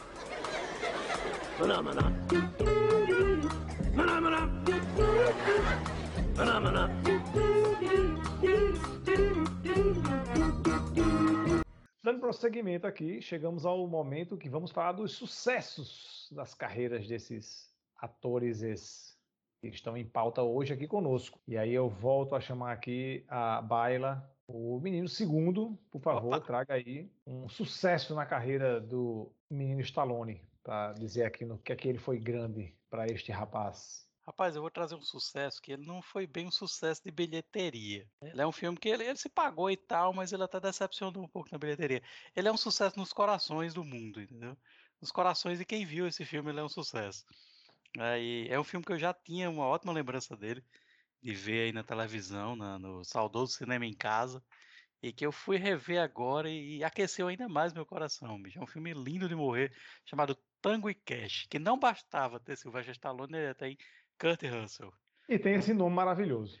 Tango e Cash, É, bicho. Que, um que filme, é- delícia de filme. Um filme passado na Argentina sem cartão de crédito. Sem cartão de crédito. Sylvester Stallone e Kurt Russell na Argentina vendendo seus corpos para comprar comida. Isso é tipo assim, como, como sobreviver se o seu cartão foi cancelado em uma viagem à Argentina? Tango e cash. Caralho, perfeito! mano. Rapaz, esse, esse sinopse que você deu aí é melhor do que a sinopse do filme. Rapaz, eu- esse filme. de- deixa eu só dizer Sim, uma diga coisa. diga aí, diga aí. É não, é um comentário que tem a ver com o filme. É que assim, assim como o Matheus disse que Schwarzenegger é puro carisma, 120 quilos de músculo e carisma, eu tenho uma pessoa que, bicho, nunca fez nada contra mim, mas eu não gosto desse cara de jeito nenhum, que é o Ray Liotta. Eu não suporto o Ray Liotta. Aí você vai dizer assim, o que, é- o que é que ele fez pra você? Nada. Ele tem algum filme que ele é ele tá ruim que você fica indignado? Não, não se tem eu não vi. Mas eu não gosto dele. E tem um cara Você- pra mim que ele, ele fica no meio termo. Eu jogo todo o filme dele, eu jogo uma moeda pra cima. Aí às vezes cai que eu gosto, cai que eu odeio, que é Kurt Russell. Eu posso criar é. uma teoria porque você não gosta de Ray Liotta? Diga. Por causa de Corina. exposição. Hã? Por conta de Corina. Então, vou dizer por quê. Na verdade, é- é- tem a ver com isso. É, mas é porque o Ray Liotta é um cara que, ao contrário da maioria dos, dos, dos- dos- do pessoal de ação da nossa geração, a dublagem não tem nada a ver com a figura. Quem faz a voz dele é o cara que faz a voz do Wick de Fênix. É a dublagem clássica do Ray Liotta. É verdade, Leonardo Camilo, tá aí? e não bate com, com ele. E isso aí fica muito sublinhado em Corina, especialmente na, na cena em que ele está tentando compor uma música para o senhor Cabeça de Batata no piano. Você fica, essa, essa cena é extremamente irritante. Se você dissesse para mim que não gosta de Rilhoto por causa dessa cena, eu diria. Você tá certo, você não tá errado, não. Assim, a cena no dublado, né? eu nem sei como é essa cena no original. Interessante. Enfim, enfim, mas eu acho que eu também eu, eu, eu, eu também tive muito ranço dele até começar a ver ele legendado. E era por causa da dublagem. Enfim, fica aí uma reflexão aí para o nosso ouvinte aí. Pois é. Tango Cash, Tango. Cash. Tango e Cash, cara, Tango e Cash, ele é um filme que ele fala diretamente à minha quinta série mental, bicho. É, é impressionante, assim. É, fala a assim, a, desse- o- a sinopse desse filme, a sinopse desse filme. Sinopse desse filme é maravilhoso. Tango e Cash são dois policiais em Los Angeles, né, e eles estão eles estão trabalhando juntos, trabalham separados, só que eles estão dando muito prejuízo a um chefão do crime local, né, interpretado por Jack Palance, o grande Jack O cara, não, o cara não pode mais nem cometer crime, bicho. Aí é foda. Pois é, eles estão dando trabalho ao Jack Palance, né? Estão dando muito prejuízo ao Jack Palance. E em vez de fazer o que um chefe do crime faria, que é mandar matar os dois, o Jack Palance tem uma ideia que é realmente do capeta. né? Ele simula um assassinato para eles dois serem incriminados. Então ele suborna toda a cúpula do judiciário e da polícia de Los Angeles para eles irem para o presídio comum e serem mortos pelos presos no presídio comum. né? Então esse, esse é o plot do filme. Você É tipo assim, eu tenho duas opções. Eu vou gastar 5 dólares com duas balas, ou eu vou gastar um bilhão de dólares para montar uma trama para poder esse filme acontecer. Esse filme tem que Exatamente. acontecer. Infelizmente o filme tinha que acontecer, então ele teve que, que botar em, em- em movimento esse plano aí do, do, do capeta. né? E assim, é, é é só uma desculpa para ter uma sequência de, de cenas de ação mirabolantes e piadinhas de gosto duvidosíssimo, né? Que assim, o, o, moleque de quinta série que mora, mora dentro de mim ri destrambelhadamente desse filme. Mateus disse que não gosta de Charlone como ator cômico, mas nesse filme, para mim, ele é a escada perfeita para Kurt Russell. Que, assim, a primeira cena já é maravilhosa. Tem uma, uma cena de perseguição, né? Que o personagem do Stallone, o, o glorioso Tango, tá perseguindo uns bandos traficantes lá e ele consegue prender os traficantes, né?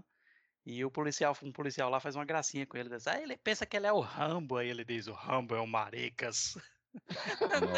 Nossa Nessa cena ele já me ganhou, bicho. Ou seja, ele já estava ali uh, plantando a semente de mercenário, né? 30 anos depois. Rambo é um maricas. É, e, assim, e, e o, e o filme segue nesse nível, entendeu? Ele não cai, não. Né? Na, na- na última cena, na, na cena que eles vão invadir lá o, o covil lá do Jack Palance, o Stallone, o personagem do Stallone, olha pro Kurt, o personagem do Kurt Russell e diz: Se eu morrer hoje, eu quero que você saiba que você foi o melhor parceiro que eu já tive. E o personagem do Kurt Russell responde: Se você morrer hoje, eu quero que você saiba que eu vou pegar sua irmã. É nesse nível, entendeu? É, é daí pra baixo. entendeu? É muito quinta série, bicho. É muito quinta série esse filme. É maravilhoso. Rapaz, eu, eu só, eu só eu só tenho, eu, eu lembro muito desse filme, porque eu vi ele muitas vezes, e eu, eu tenho um, um, para dar a dimensão do que é esse filme, é o seguinte, ele é um filme, certo, de ação, onde Sylvester Stallone forma par com Kurt Russell, o filme se chama Tango e Cash, e ele passava no cinema em casa, e ele Isso. parece ser exatamente isso que eu descrevi, é exatamente isso que é esse filme. Perfeito, bicho, perfeito. O Kurt Russell tá em estado de graça nesse filme. né? Ele Tá estado de recebeu o. Espírito Santo para fazer esse personagem. né? Tinha um projeto de uma continuação, o Stallone queria fazer, mas eu acredito que isso não foi para frente. Já Faz um tempinho que eu ouvi falar disso. e nunca saiu essa continuação, eu acho que acredito que já morreu essa ideia. Mas eu queria muito ver uma continuação com, com, com eles dois. E assim, tem que manter esse nível, né? Esse nível de piadas. Se, se subir o nível, não vai prestar, não. Como diria o saudoso Michel Temer, tem que manter isso aí. Tem que manter isso aí. Aí, esse filme tem Terry Hatch- Hatcher também. Tem Terry Hatcher, né? Faz a É, irmã é a, Stallone. a, a irmã de Stallone. Exatamente. Tá, Assim, tá uma e- excelente, então- tá excelente no filme. Então, ninguém vai julgar Kurt, Kurt Russell, né? Russell, né? Exatamente. Ah, não. Não dá pra Tem Kurt Russell. Só o Gold julgar. Hall, só o Gold Hall. Que... Só Goody Hall, exatamente. É. O Kurt Russell. Não, e assim, Talvez nem ela, viu? é verdade. e ele tinha saído do. Acho que ele tinha feito aquele filme com o Goody Hall, né, recentemente, um pouco antes desse filme. O Kurt Russell ele não trabalha muito, não, né? Eu posso estar enganado, mas ele faz pouco filme. Eu vou conferir aqui depois a lista de filme. Eu lembro de poucos filmes dele, cara. Ele não trabalha Puxa, puxa o ponto dele aí pra gente dar uma analisada. Eu vou- Vamos, vou vamos, vamos, puxar. vamos puxar aqui. Eu Vamos. vou falar puxar nisso. aqui, mas. ah, É, é- é nisso. porque ele começou bem cedo também, né? Ele começou com na- 12 anos de idade, já tava. Não era nem 5 horas quando ele começou. É.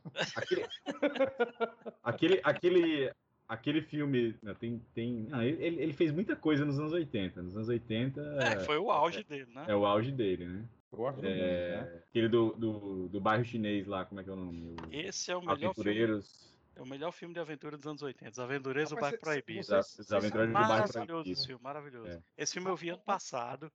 Né? É bom. Tá- é ele bom. tá perfeito no personagem, o filme é incrível. Né? Tá- tá- tá- tem que ver esse filme. Assim, eu vi ano passado, ele não envelheceu um dia. Fuga em Nova York. Fuga em Nova York.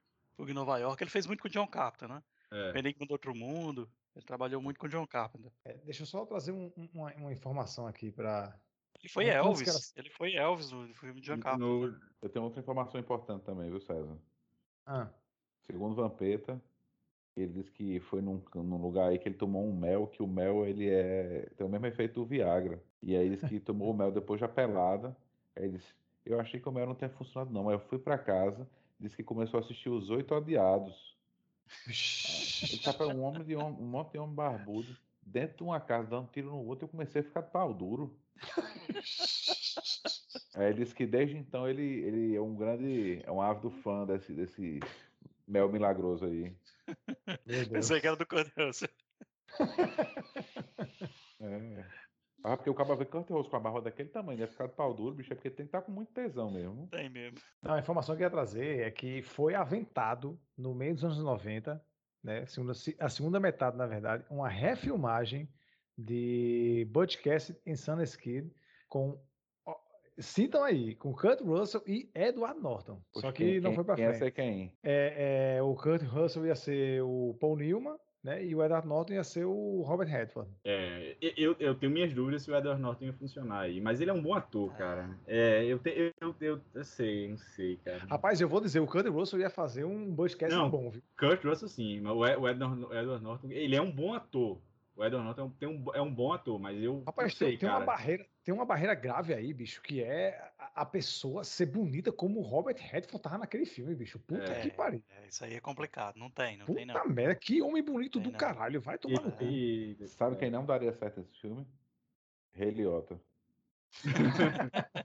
Por um, por um segundo eu achei que você ia dizer Ronaldinho Gaúcho. Não, você tá errado. Você tá errado. Daria, daria. Você tá errado. agora, agora que você falou, esse filme daria certo com o Ronaldinho Gaúcho. Porque esse filme ele começa no, no, no, no western americano e termina na Bolívia. Se isso não é rolê aleatório, eu não sei o que é mais. É verdade, é verdade. Eles passam um período preso no Paraguai, eu não lembro se tem. Não, Não, porque é, é, Robert, é. Robert Redford foi pego com um passaporte brasileiro escrito Roberto Jefferson. Nossa. E aí, segundo, você tem mais alguma coisa a acrescentar sobre essa bela película?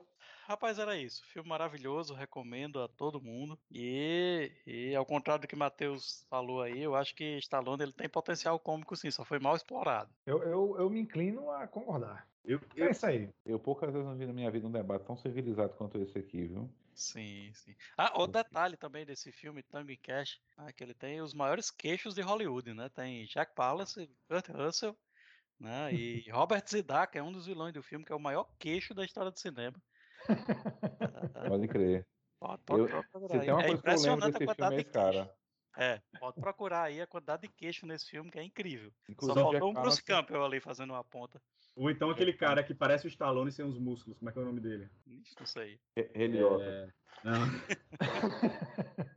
Rapaz, Jack Ah. Palance, que diga de passagem, é o Tarcísio Meira Internacional. Sim. Então, para trazer o outro lado da moeda, volta a campo o menino Aquiles, trazendo um sucessaço aí do bom e velho Schwarza, o governador do futuro. Rapaz, esse filme, ele, que eu vou dizer, ele é tão bom, é tão bom, que ele devia ser que nem a Xerox, que a- a- o nome da marca se confunde com o produto. Esse filme devia se chamar, em vez de Terminator 2, ou Exterminador do Futuro 2, ou como diria Silvio Santos, Arnoldo Schwarzenegger em Exterminador do Futuro 2, ele devia se chamar Temperatura Máxima. Mas esse É filme lá em cima, lá em cima. é lá em cima, Lá lá em cima, lá em. É foda, Rapaz, é foda. Ele é tão. Agora esse filme é velho, né? Porque ele é do tempo que o Guns N' Roses fazia música boa. Começa daí. Sim. No tempo que É Axel claro. Rose cantava, Axel Rose cantava Eduardo Furlong, pesava menos de 100 quilos. Ele consegue juntar a pegadinha do malandro, porque ele tem dois vilões que, na verdade, não são dois vilões. É um vilão e o anti-herói, que é o, o como é? Patrick Swayze, Robert Patrick, Robert De Niro, né? Que é o T-1000. Você só faltou, cê só faltou dizer uma coisa aí no- do, do, do tempo antigo. O Do tempo, do tempo que Edward Furlong não tinha conhecido as drogas ainda. Ah, isso não, infelizmente não houve essa época. Desde, desde dois anos de idade ele já tinha. Comi Mas ele- tomar mamadeira de ganja. Já, já mandava um- umas gotinhas pra ele adormecer pra não chorar. Aí assim, esse filme ele tem efeitos especiais que mesmo sendo datados, porque Nossa. aquele T-1000 hoje não hoje seria feito de forma diferente, ainda assim ele carrega duas toneladas de charme em, em todas as cenas do filme. Schwarzenegger ele tem muitos visuais icônicos, né? Como Conan Oliveira Bárbaro, é, o John Matrix do Comando para Matar, onde ele tá igual aqueles bonequinhos que a gente comprava quando era criança Comando de ação, é. que era que parecia comando de ação, mas não era. É. Mas era aquele que ele tá camuflado com as granadas, Sim, o colete, sim. não sei o quê. Tem o visual do Predador, que é, é muito parecido, Get to the chopper. que é to the Chopper. É, mas, bicho, quando eu penso em Schwarzenegger, o que me vem à cabeça é ele de, todo de, de- preto, andando numa Harley Davidson com a 12 na mão, de óculos escuros e cabelo escovinha pra cima. Puta que pariu. Aquela cena do. do, do- do- ah, é, sim, e só pra dizer, esse filme ele tem vilão, anti-herói e herói. E no caso, a, ele é o anti-herói e a heroína do filme é Sarah É. Connor, A Linda Hamilton, né? É. a mulher mais mulher- badass de todos os tempos. Perez, Sim, sim, Perez. sim. Que mulher porradeira. Que mulher porradeira. E é engraçado porque assim, tem a transformação do primeiro filme pro segundo, Sim. onde ela é um- uma mulher inocente, vivendo a vida dela e tem que se virar. E no segundo, amiga, ela literalmente assim, a palavra é, é- é comprometimento. Isso. É o seguinte, o mundo vai acabar, quem vai parir, o cara que vai segurar as pontas sou eu, então vou ter que agir de acordo com isso.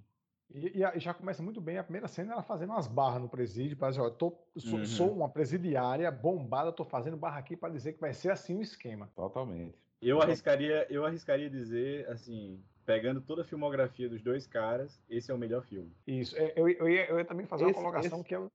Esse, na verdade, eu vou dizer só uma coisa assim. Pra mim, eu não vou, não vou, eu nu- nunca vou entrar no mérito o melhor filme, mas o melhor filme de ação, se eu tivesse uma locadora e na seção de filmes de ação eu tivesse que botar um display, eu botava o display de Schwarzenegger em Terminator 2. Filme de ação é isso aqui. E aquela cena do, do ah, várias cenas maravilhosas, né? Aquela cena que eles invadem a, a Skynet, que o- vem um helicóptero Schwarzenegger, ele bota uma metralhadora giratória e derruba o helicóptero. A cena que ele vai fugindo para a fábrica e o T-1000 vem atrás, a cena dele explodindo o T-1000 sem braço no fogo, tal, mas nada de ação é aquela cena igual a cena dele fugindo do caminhão. Sim, essa Aquilo é um maravilhosa. É um absurdo. Aquilo ficou na memória de todo mundo que viu aquilo, nunca esqueceu. É, essa, essa é aquela cena que você assiste, aí você, quando acaba, você faz. É, realmente eu entendo porque é que James Cameron demorou para fazer essas cenas. É. Cara, esse, esse filme é o seguinte: tem vários outros filmes de ação que marcaram, que estão no imaginário, que se divertiram pra caramba, que viraram é, é, iconografia. Mas não, não, nenhum, tem mil desses que não fizeram, não, não, não se tornaram bons filmes. Esse filme é bom, bicho. Esse filme é bom. Bom, bom de, de- de- de esquecer de que ele é um filme de ação. E, e aí, e aí eu, eu colocaria uma, uma, uma questão aí que eu acho que, que para Schwarzenegger ganhar pontos. Eu acho que ninguém faria tão bem quanto ele Não. esse filme. Nem o Ray Liotta.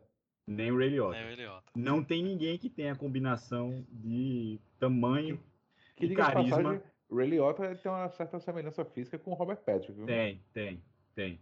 É. O Ray Liotta funcionaria no papel do Robert Patrick, na verdade. não como Schwarzenegger. E É, não é. só isso. O Schwarzenegger, eu acho que ele acrescenta muito nesse filme. Ele traz muita coisa pro filme. O filme, seria- o filme é bom, assim, por outros méritos, mas ele acrescenta muito. Rapaz, o, o Schwarzenegger nesse papel, ele tá insubstituível a ponto de Tom Hanks em Forrest Gump. É nesse nível de, Rapaz- substitu- de insubstituição. Isso que você falou, Matheus, agora sobre o filme ser bom, ainda que não tivesse Schwarzenegger, é tipo assim, é, Terminator 2 é a seleção de 70. E se eu lhe disser que ainda tem Pelé, você dá pra acreditar? Uhum. é por aí, é por aí, é por aí. Rapaz, isso aí é um mérito muito grande do James Cameron, né? Porque ele, ele viu aquele cara, ele viu o potencial e deu o papel perfeito pra ele, bicho. Parece que o papel foi criado pensando em Schwarzenegger. Uhum. É, é impressionante, ele vai explorar tudo que ele tem de para oferecer e você não vai prestar atenção no fato de que ele não sabe falar. É, é, uma vez eu vi uma, uma, uma reportagem, acho que de Steve Vai, falando que o método de estudo dele para estudar guitarra sempre foi o seguinte: a maioria dos professores sempre foca em você tem que desenvolver seus pontos fracos e tal, tal, tal. Ele disse assim: meu método é diferente, eu prefiro desenvolver minhas qualidades ao extremo, de forma que chame tanta atenção que ninguém ligue para os meus, defeitos. E aí, o Terminator ele é basicamente composto de duas coisas: uma figura imponente que faz você acreditar que aquele cara vai pesar meia tonelada de metal, e o carisma, que é o- outra coisa que o Schwarzenegger tem de sobra. E você esquece que precisa atuar, não precisa atuar, o cara é robô. Pois é. Esse, esse, esse Metro Steve vai poder se chamar Metro Schwarzenegger de, de carreira de Hollywood. Total, total. Foca no que é bom. Esse filme eu porque foi o primeiro filme que eu assisti que assim não tinha tempo pra respirar. É aquele filme assim que é uma porrada atrás da outra. bicho. Você terminava o filme, você tava cansado. Cansado no bom sentido, né? Cansado de caralho, o que foi que eu vi aqui agora? Foi o primeiro filme que me passou essa sensação, assim, de. de- de- Não tem tempo pra respirar. É o tempo É, todo só- acontecendo alguma coisa.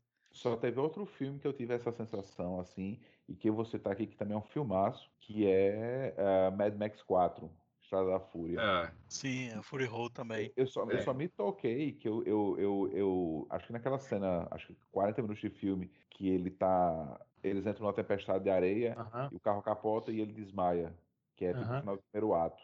Eu tive a, a, a plena sensação de que, tipo, agora eu tô Isso. respirando depois de 40 minutos. Sim. Exatamente.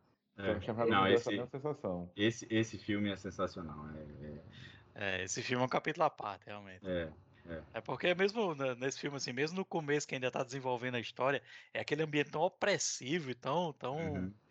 tão ruim, né? Que você fica se sentindo ah, angustiado de alguma maneira, né? E quando começa a ação, aí não para mais, aí fudeu. É, não, e assim, tem coisas que até o, a- até o que teoricamente é relevante fica marcado na sua cabeça. Ah, no filme da Liga da Justiça, do Zack Snyder, eh, tem o pai do, do Cyborg, que é um cientista, não sei o quê, que eu esqueci o nome do ator, mas não interessa o ator. Eu olho para aquele cara e só penso, esse é o cara que morreu ah, na Skynet explodindo uma granada. Sim, o Verdade, cara lá, o verdade. cientista, né? O Que- John Mo Ah, o É, que acho que é, é Dyson o nome dele, se eu não me engano. o- É, é. É, que ele é fica John morrendo. Morton. Ele- é, exatamente, que ele fica morrendo, é, ele vai perdendo o ar, o fôlego, É, aí deixa a horrível. cair. Aquela cena me marcou, sabe? Muito forte aquela cena. É. Tô ligado, é, mas é isso mesmo. esse filme é espetacular. E assim, como eu disse, né? Além do, do, do Schwarzenegger ser uma figura imponente, tem a cena lá que ele perde uma parte da pele, que você vê o robô por debaixo. Numa das últimas cenas do filme, que ele fica sem o braço, que de uma certa forma é até um paralelo com o primeiro filme, né? Que no outro filme ele perde tudo, só fica o braço. Nesse Sim. ele Aham. perde o mesmo braço, ele dá uns tiros lá no, no- E quando ele vai ser jogado no, no fogo quente para ser ter o chip destruído, ele manda aquele velho thumbs up. É. E tem um. Ele que inclusive inspirou o Facebook. Foi o primeiro joinha sim, da o primeiro do joinha. Exatamente. E, e é o, o ca- o cara, o, o cara consegue é, mandar um bordão hasta la vista, baby, e, Hasta la e- vista, baby. e marca, né, bicho? É. E marca. né? É, e é o filme que encerra a Era de Ouro de Schwarzenegger, né? Entre o Predador, em 1987, e até o Exterminador do Futuro 2, em 1991. É, eu não consigo lembrar, mas eu acho que realmente ele nunca fez nada desse tamanho depois, né? Não. É, Na- é. Não, assim, eu acho que ele fez um- o outro, pra mim, o, o- um outro grande filme de Schwarzenegger que veio depois de Exterminador do Futuro 2 foi True Lies. que Também, pra concordo com você. Ah, É com um puta filme. você. É um filmaço. Mas, filmaço, mas filmaço. não é, não é o Exterminador do Ah. Futuro 2. Mas é um filmaço. Não, não é um herói de brinquedo, mas é um bom filme. Não, não, não. É, não, mas, mas tá certo. Esse foi o último grande filme assim da Era de Ouro, né? Da Teve Era de Ouro. coisa boa. Da Era de Ouro. True Lies, teve, teve, como eu falei, uns filmes que eu até citei da outra vez, que eu gosto, que é. Não, não é o sexto dia, é o outro. É com Erased, Gabriel, não. Gabriel End Byrne. of the Days, é Fim dos End of the dias. Days? Fim dos dias, eu gosto muito desse filme. É bom, Tal. é bom. Aí tem. Essa, essa fase do, do, do Schwarzenegger, né? Do queima de arquivo, fim dos dias, efeito colateral, foi meio a, a, a fase de prata, como a gente falou do Stallone naquele filme dos anos 90, né? Uhum. Uhum. Então vamos lá. Sigo eu aqui com de todos os filmes que vão ser falados aqui, acredito eu que esse seja o que marcou com mais firmeza o seu espaço na cultura pop como um todo. E para é, especificamente esse estilo de cinema que estamos falando aqui, que é o filme de Brucutu. É, virou referência para referência do cinema Brucutu, né? E referência de filme de ação durante muito tempo. É, acredito que esse formou paradigmas que só vieram a ser quebrados com é, Duro de Matar, mas isso é um outro assunto, não me alongando muito, falando muito desse filme. A gente acabou de falar de um filme muito bom que é o Terminator, né? O 2. E aí vamos ser sinceros, né? Enquanto filme não é essas coisas, é, ele tem seus pontos fortes, é, principalmente se você fez a consideração da, da época, né? Mas você te- ele tem seus pontos fracos. Eu queria eh, tirar logo da sala os- o, o que eu acho problemático nele para poder exaltar o que eu acho bom. Eu queria só, É, queria só comentar uma palavra sobre Rambo 2. ah, Porque talvez se eu disser essas duas palavras, elas já elas vão, meu Deus, englobar tudo que eu penso sobre esse filme e a importância dele. Hugo Sim. Liberato. Então, eu vou chegar aí. Eu vou chegar. Eu sabia. Audiência, audiência, Realmente, audiência, realmente. por favor. É, Segura, segura essa informação. Liberato. pra- antes de você entrar, César, eu queria só informar, se souberam, mas o, o, o Rambo natalense ele foi preso há um tempo atrás com tráfico de drogas. Peraí, peraí, calma, calma, vamos devagar. Primeiro que você está errado nessa informação, Rambo do Alecrim, certo? Porque não, não, não existe uma. é, é, é, é, não tem como você ser o Rambo natalense, sabe? Sim. Tipo, se você conhece o Alecrim, você sabe que precisa de um Rambo só para o Alecrim. O Alecrim, que também é conhecido como o Vietnã Potiguar. o Vietnã continua. Então, assim, vamos fa- vamos fazer justiça. É ele, verdade, é Rambo do verdade, Alecrim, ele é Rambo do Alecrim, e eu vou dizer para você, é o bastante. É o bastante. Rapaz, eu fiquei É imaginando muito agora. difícil. Segundo dizendo como foi, é, o Rambo foi preso por tráfico de drogas. É o nome do, do, do delegado, delegado Murdoch. Desconfio que tem algo errado aí. Rapaz, é o seguinte, é- é- esse filme, o Rambo 2, ele tem problemas sérios assim de produção. E aí você pode falar, ah, mas é uma época em que os filmes de ação, eles não precisavam de, de grande produção. Aí eu discordo. Porque do mesmo ano de Rambo tem Silverado, tem A Lenda, tem De Volta para o Futuro, tem Mad Max 3, Inimigo Meu, As, As Minas de Rei Salomão e o maravilhoso e subestimado Conquista Sangrenta com Rutger Hauer. Então, assim, vários exemplos de boa produção, né, que não, não foram preguiçosos, enfim, e que o Rambo decidiu não, não, não tomar cuidado de certas coisas, né? Sabe, tem uns detalhes assim, sabe? Para quem não, não, não, não, não se recorda ou mesmo não sabe, é, o Rambo é um é, veterano do Vietnã, né? Que no primeiro filme ele é, é- é oprimido pelas forças policiais de uma cidade do, do- do- interior dos Estados Unidos, porque é tomado por um- como vagabundo e os caras vão lá tentar é, conter ele e ele agride a, a força policial local e tal, e enfim, ele acaba preso e nesse segundo filme ele começa sendo resgatado é, da prisão para cumprir uma missão, né, voltar no Vietnã para fazer um reconhecimento fotográfico de uma área lá de prisioneiros, tá? A missão em tese é isso aí. Aí tem umas coisas assim que são fodas, bicho. Tipo, não tem nada natural no filme, bicho. Não tem um momento que você olha pra tela e fala, isso tá me parecendo real. Sabe? Você vê o tempo inteiro que é um filme, sabe? É, Que tá rolando ali na sua frente. Os figurinos, pô, parece. to- Todos os figurinos parecem que acabaram de ser desembalados, pô. As roupas, tanto faz o cara ser um guerrilheiro que tá na selva há 20 anos, ou como ser o, o Coronel Trautmann, que é um cara de, de alta patente. Todo mundo tá com o vinco da roupa bem feitinha sabe? É, é isso, bicho. Aí, aí você vai para dentro, dentro da base americana na Tailândia, bicho, não tem um militar que não esteja parecendo um figurante de narcos, sabe? Menos o, o, o personagem do Chris, que parece um G.I. Joe, parece um comando em ação. E é isso, bicho. Todos, todos os vilões parecem que saíram de um filme, de um videogame ruim, sabe? Aí tem aquela, aqueles clichês do tipo um monte de computador com luzinha inútil piscando, que você vai ver direitinho umas carcaças de geladeira pintada de cinza, sabe? Enfim, tem esses problemas, mas voltando a falar do, do, do, do que é bom no filme, como estamos falando de uma época em que roteiro e interpretações não se exigia muito, precisamos falar sobre uma figura que atende pelo nome de Coronel Trautmann. Que delícia! Que delícia de personagem. Mas o bicho. Coronel Trotman é muito difícil, é muito complicado. Bicho, é muito bom, meu irmão, é muito bom. Ah, mas assim, no, no primeiro filme, ele, é- ele ainda ele é importante no final, né? Que é ele que vai lá convencer o Rambo a se entregar. Mas nesse Aham. segundo filme, bicho, Rapaz, é muito bom. Segundo, você só fica se final. perguntando pra que que ele tá aí. Rapaz, olha, eu vou, eu vou Sabe o que que convencer eu todo mundo imaginei? Desculpa, César, não interromper, mas é que eu imaginei agora, segundo falou, é, Coronel Trotman é complicado. Eu imaginei o Coronel Trotman dizendo, complicada é a sua vida, depois vocês encontrarem o Rambo. É exatamente isso. Personagem lindo, bicho. Rapaz, olha, eu fiz, eu fiz um. Eu revi esse filme, tá? Pra gravar esse programa. Eu fiz um compilado de momentos do Coronel Trautmann. Primeiro que ele, como figura humana, é muito bom, porque ele não tem articulação. Ele não mexe os ombros, nem o quadril, nem o joelho. Ele não movimenta. Ele só movimenta o queixo. É muito bom. É bom demais. Será que fizeram para animar ele a mesma técnica de animação de He-Man? Rapaz, não, Que fizeram. era, que era só o modelo, né? Que se repetia os, os- todos os episódios. Só Rapaz, fizeram, fizeram a mesma técnica de solta e parca, que ele é feito de papel, eu tenho certeza mesmo. Ai, meu Deus. Mas enfim. Rapaz, a primeira, a primeira cena, ele tá no, no- conversando com o Rambo, o Rambo tá lá prisioneiro quebrando pedra, aí chega pra conversar. Aí, rapaz, a, a gente precisava de muito pouco, meu irmão. Olha só, ele chega e fala: o computador apontou seu nome entre um dos três capazes para a missão. Rapaz, qualquer justificativa servia nessa época, meu irmão, vai tomar no cu. O computador apontou seu nome. computador botou seu nome entre um dos três. Aí eu fico pensando, porra, tem três. Vocês vieram pegar o, o presidiário sequelado, meu irmão. Que sacanagem do caralho. Cara, eu fiquei pensando, se esse filme fosse feito hoje, o texto diria assim, quem ele escolheu foi o algoritmo. Exatamente, exatamente. Porra, que sacanagem, meu irmão. Ah, mas é foda, bicho. Um a gente sabe que era, que era o, o Rambo, o outro a gente sabe que era o rapaz do Alecrim que estava envolvido com tráfico de drogas, o terceiro eu não sei, cara, quem era. Podia ser coisa pior. Pois é. É, pod- podia, podia. Aí, Podia assim. Roteiro de James Cameron e Stallone, hein?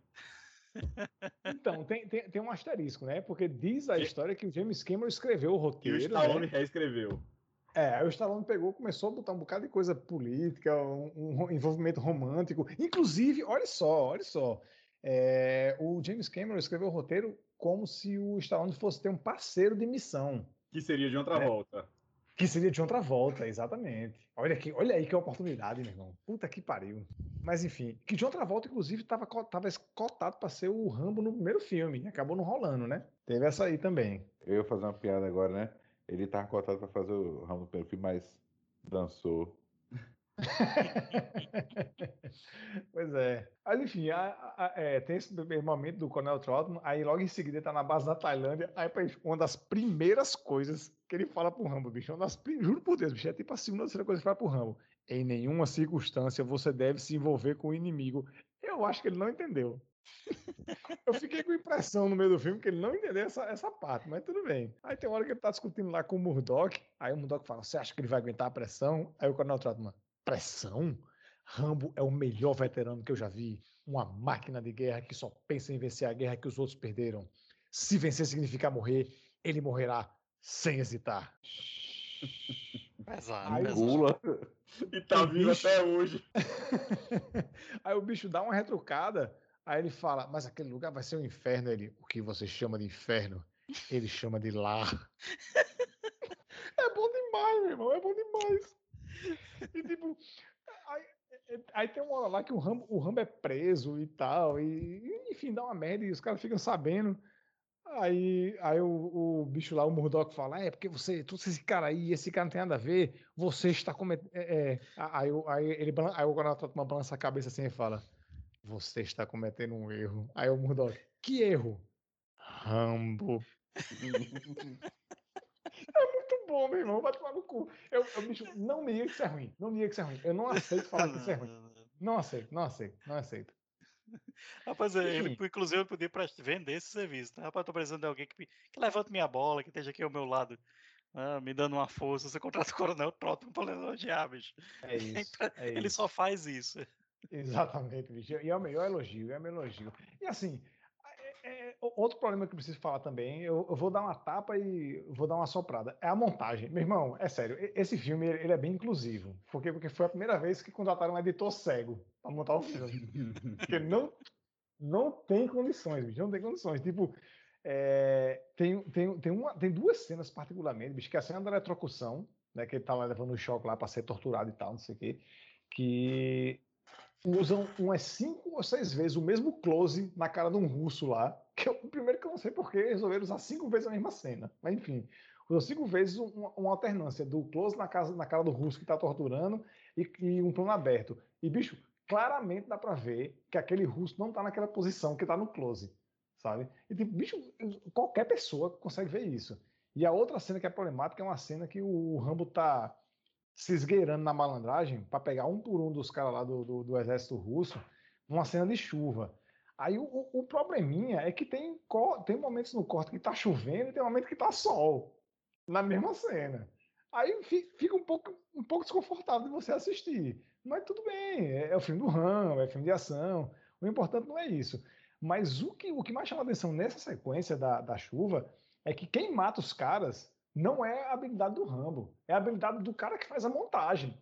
Porque ele coloca o Rambo em situações que era impossível, impossível ele estar naquele lugar, sabe? É tipo uma sequência de, um, de- uma diferença de segundos de uma para outra, em que ele está debaixo de uma pedra, puxa um cabo para baixo, cinco segundos depois ele está no alto de uma árvore matando um cara, cinco segundos depois ele está camuflado num barranco de lama, ma- matando o terceiro cara, e, e e no- e no, no final, assim, para fechar, ele sai dentro de um rio onde tinha quatro caras ao redor e ninguém tava vendo ele.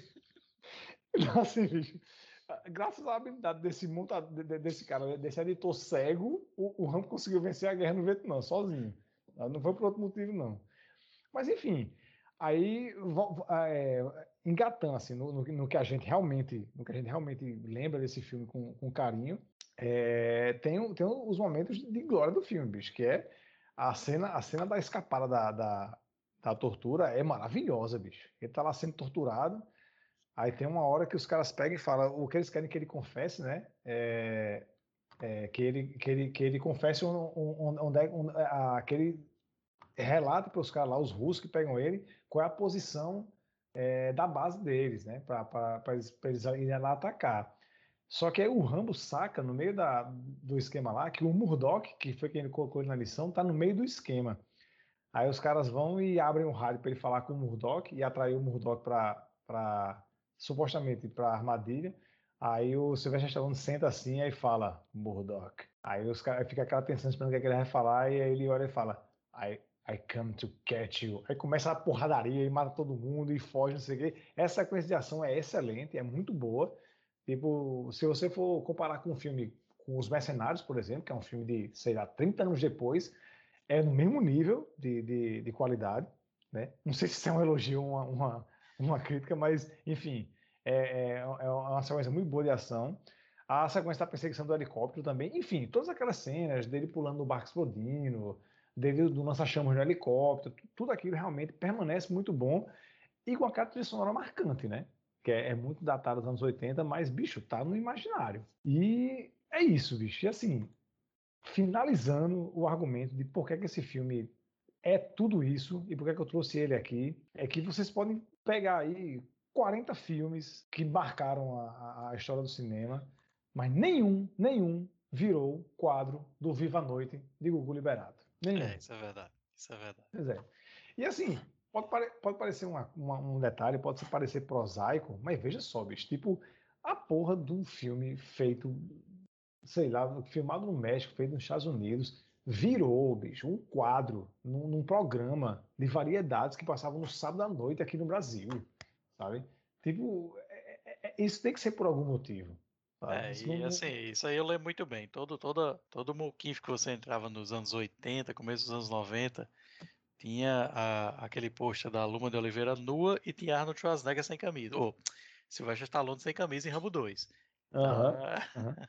Aquele visual. aquela- aquele É. visual, aquele visual é Aquele visual. marcante mesmo. É. Eu, eu lembro Pô. quando eu era criança, eu era, eu, era, eu era fã do Rambo, até que eu assisti o Rambo 3. Aí eu larguei.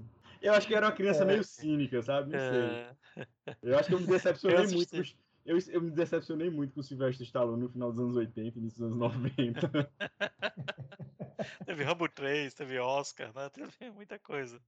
Cara, Difícil, foi assim, difícil. Para finalizar meu argumento, que até porque o, o- já está meio corrida aqui a coisa, para finalizar meu argumento, eu queria só ler um trecho do site TV História, publicado por Fábio Marquezine, em 24 de agosto de 2020, relembrando o que era o quadro do concurso do Rambo no Viva Noite. O ano era 88 e a forma de comunicação ponto a ponto mais eficiente que existia era o fax. Ainda assim, um descendente de italianos interpretando um nativo americano traumatizado pela guerra num filme de ação de gosto duvidoso, moveu os produtores de um programa de variedades de um canal de TV de propriedade de um senhor judeu excêntrico a encontrar, em meio aos nativos deste país tropical, aquele que melhor pudesse se autodeclarar o Rambo brasileiro. Para dar mais emoção ao programa, o concorrente também estrelava um clipe inspirado no segundo filme da série. No meio do mato, andando de tanque de guerra, pulando na lama, se arrastando no chão, lutando com inimigos, escapando de minas terrestres e, como sempre, segurando uma bazuca. No- na grande final, o palco do Viva a Noite virou um set de filmagens e Gugu, vestido, vestido a rigor, conduziu a competição trazendo a cantora Elba Ramalho e o conjunto Dominó para animar o auditório. Nessa final, os competidores mostraram seus talentos: canto, chefe de cozinha, tocador de gaita, modelo e ator de comercial de cueca. Realmente, a competição não era tão simples assim, e tudo era julgado de forma rigorosa pelo júri formado por Sônia Abrão e outras mulheres. Além de um troféu, o vencedor Everton Siqueira recebeu uma premiação em dinheiro, passagem para os Estados Unidos e uma motocicleta Vespa, além de alguns momentos de fama nacional. Atualmente, o Capixaba é advogado e empresário. Bicho, salva de palmas. Perfeito, Uma perfeito. palmas, olha o que, que esse filme fez. Sabe? E se ele tivesse feito só isso, mas não, entre em qualquer borracharia do Brasil em 1990. Sabe? É isso, é isso. E, e- e com isso, I rest my case. Eu acho que não, não, não sei bem se é o caso, mas eu acho que o Rambo ele tem, tem, tem todos esses problemas que você falou aí. Porque ele entrou meio naquele, naquela mentalidade da Canon, né? Nos anos 80, que é preciso fazer, quero fazer muito dinheiro rápido, entendeu? Então era aquele Uhum. negócio que tem muito potencial, vai dar dinheiro, então. Bicho, o público para Rambo não vai prestar atenção nisso, faz qualquer coisa, vamos, vamos embora. Vamos ganhar dinheiro com esse negócio aí. E assim, contou com o fato do personagem ser muito marcante, e ter Sylvester Stallone e tal, e tá, é isso aí, bicho. A gente tá, tá falando dele até hoje, né? É isso aí. E, e, assim, tem. Eu, eu poderia- é, é, o, o, o tempo urge, né? E a sapucaí é grande, como diria Giovanni Brota. É, mas eu poderia passar o, o resto da, da- da- virar a madrugada aqui falando de frases marcantes desse filme. Eu, eu vou destacar a última, que é a frase final, né? Que quando o Coronel Trautmann chega pro Rambo e fala: Mas você vai para onde? O que é que você vai fazer? O que é que você quer? Aí ele vira para ele: O que eu quero? Eu quero que todos os homens, eu quero o que todos esses homens querem, que o seu país os ame o tanto quanto eles o amam. E aí eu imagino, bicho, eu toda vez que eu vejo essa, quando eu vi essa cena, eu imaginei, imaginei Ronald Reagan na época, se masturbando assistindo isso, bicho. Ele é o precursor do Davi Luiz, né, bicho? É, é o precursor do Davi Luiz. Só que dá alegria pro país dele. Foi o povo. É, o que é que você quer? O que eu quero, Mário Alberto. O que eu quero, Trotman. E é isso, gente, é isso, é isso. Já, já me alonguei demais, mas aí, Rambo 2, superem isso. Vão superar? Acho que não. É, eu acho que antes Vai de lá, eu- de eu-. Antes de eu, de eu seguir, acho que só acho que a gente devia é, mandar um salve aqui para Caroco Pictures, né? Que produziu não só o Rambo Programado para Matar, como o Rambo 2 A Missão, como o Rambo 3, como também produziu é, O Inferno Vermelho, como também produziu O Vingador do Futuro. Nada mal. Estão, estão de parabéns. Manda bem. Então, Parabéns. Então, o Vingador do Futuro, né? Marotamente intitulado de O Vingador do Futuro, graças à Marotamente. presença do Arnold Schwarzenegger no, no filme. É um filme de 1990, dirigido pelo Paul Verhoeven. É, É, é um Só um minutinho, Matheus. Ele tem esse nome só no Brasil, né? Que o nome em inglês é Total Total Recall, Recall. né? Exato. Recall, exatamente. Esse é o mesmo caso da, daquele filme lá com Michael J. Fox, que ele é um lobisomem, que É. o, o lobisomem, do garoto do futuro. Tem nada a ver com isso. O nome é Porque todos, no, porque todos no futuro seremos lobisomens. Sim, sim. Parece que é. O filme é baseado é, num- numa história do conto, né, do Philip K. Dick. Eu, como sou um ogro, nunca li nada do Philip K. Dick, mas já vi vários filmes baseados no Philip K. Dick. Aham. É, esse é um dos melhores. Tá lá naquela era de ouro do, do Schwarzenegger. E assim, a, a minha tese, reforçar aqui, é que Schwarzenegger ele não é o melhor ator do que Sylvester Stallone, mas ele certamente fez melhores filmes e fez filmes que eu acho que se seguram melhor ao longo dos anos. Então, se você me pedisse, pedisse hoje para escolher cinco filmes para você assistir de Stallone e Schwarzenegger, com exceção de Tango e Cash, provavelmente eu faria um top 5 de Schwarzenegger. É, e o Vingador do Futuro estaria nesse top 5. Top 3, seguramente, eu acho que eu prefiro assistir True Lies, Exterminador do Futuro 2 ou Vingador do Futuro do que assistir qualquer filme de, de, de Sylvester Stallone.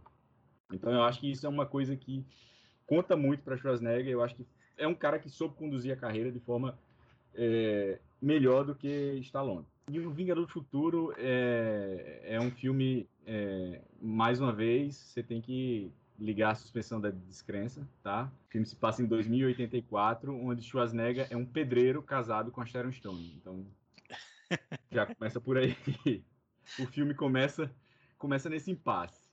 Sharon Stone tá ali no ápice da, da beleza dela, né? Ela iria fazer... Mas, de- desculpa aí, Matheus, só um instantinho. Você quer que eu, que eu ache o que mais inverossímil? Schwarzenegger ou o pedreiro casado com Sharon Stone?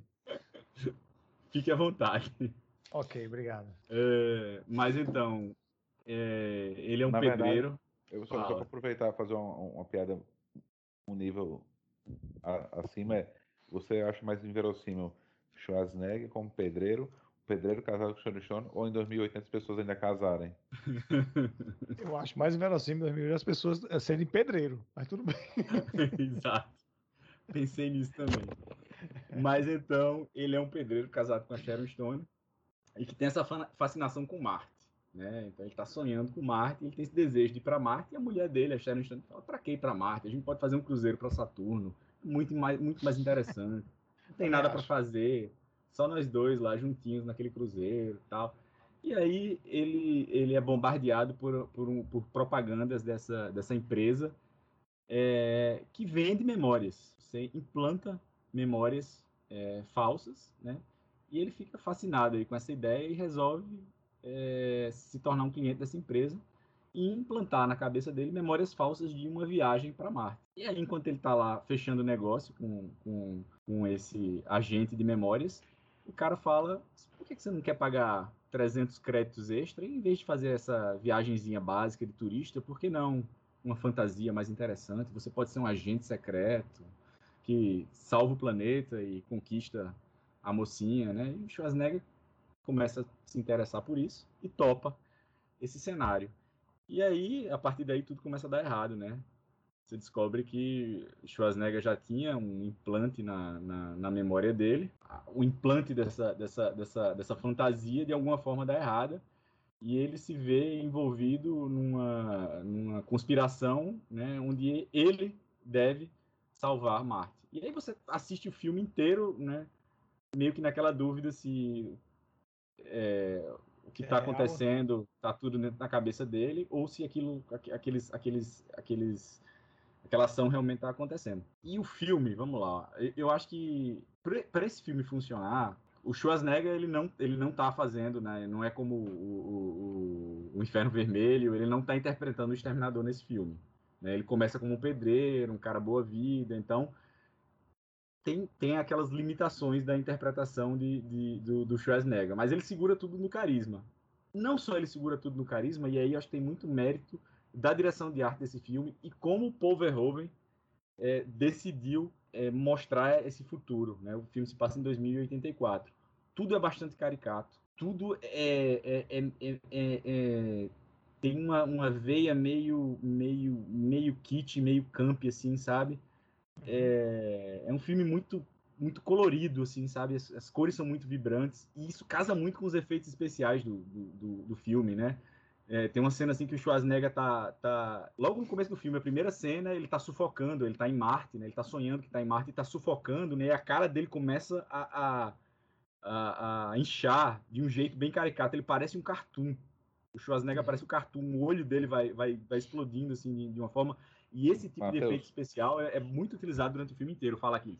Só uma coisinha. César, por favor, qual o som que Schwarzenegger faz eh, durante essa cena?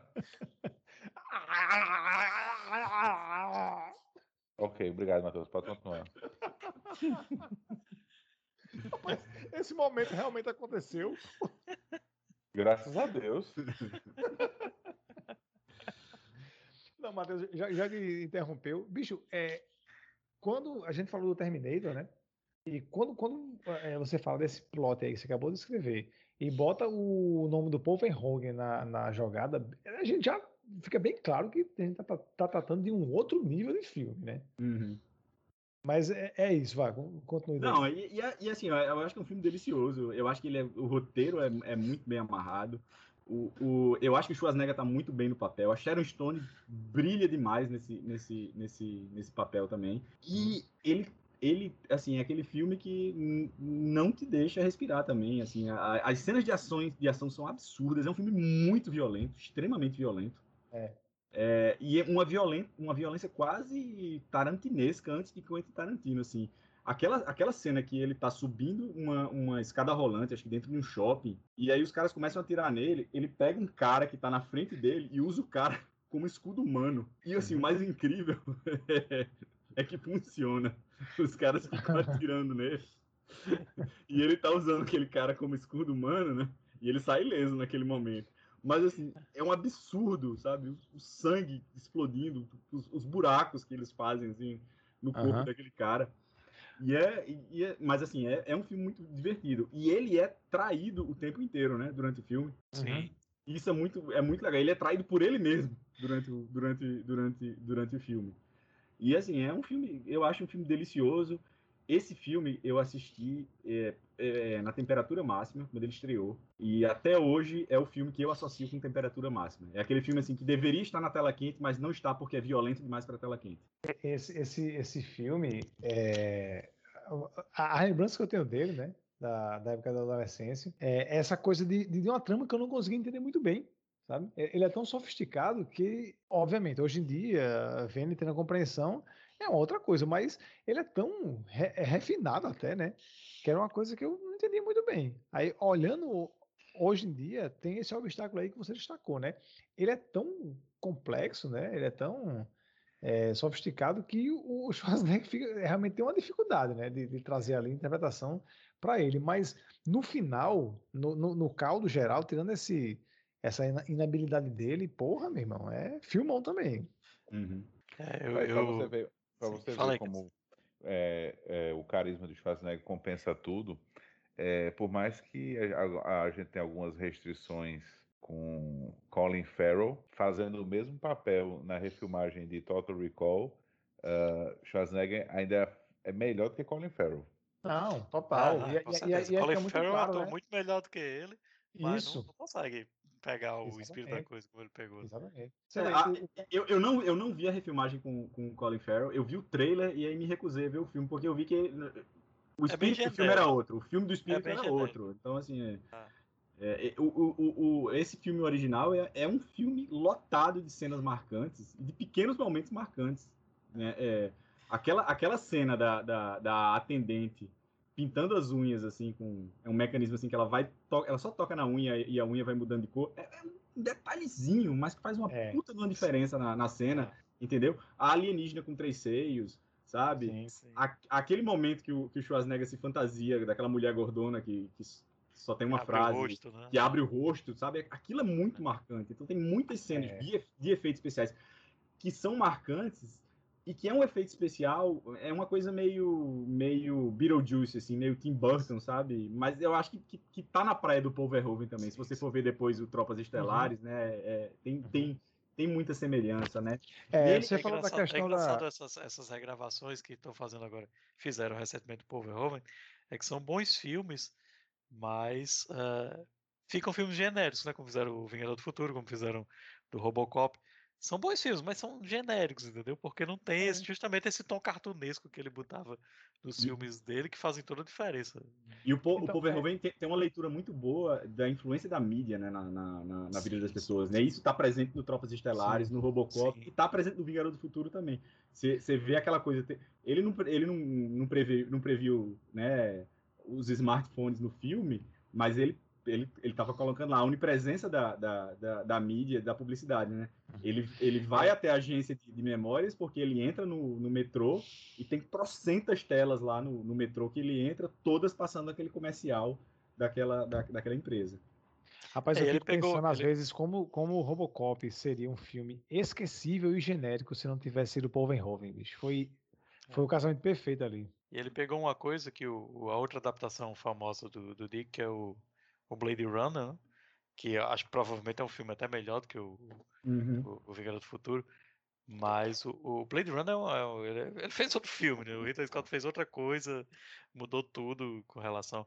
E o Total Recall, é, eu, eu já vi, vi o conto do, do, do Philip Dick.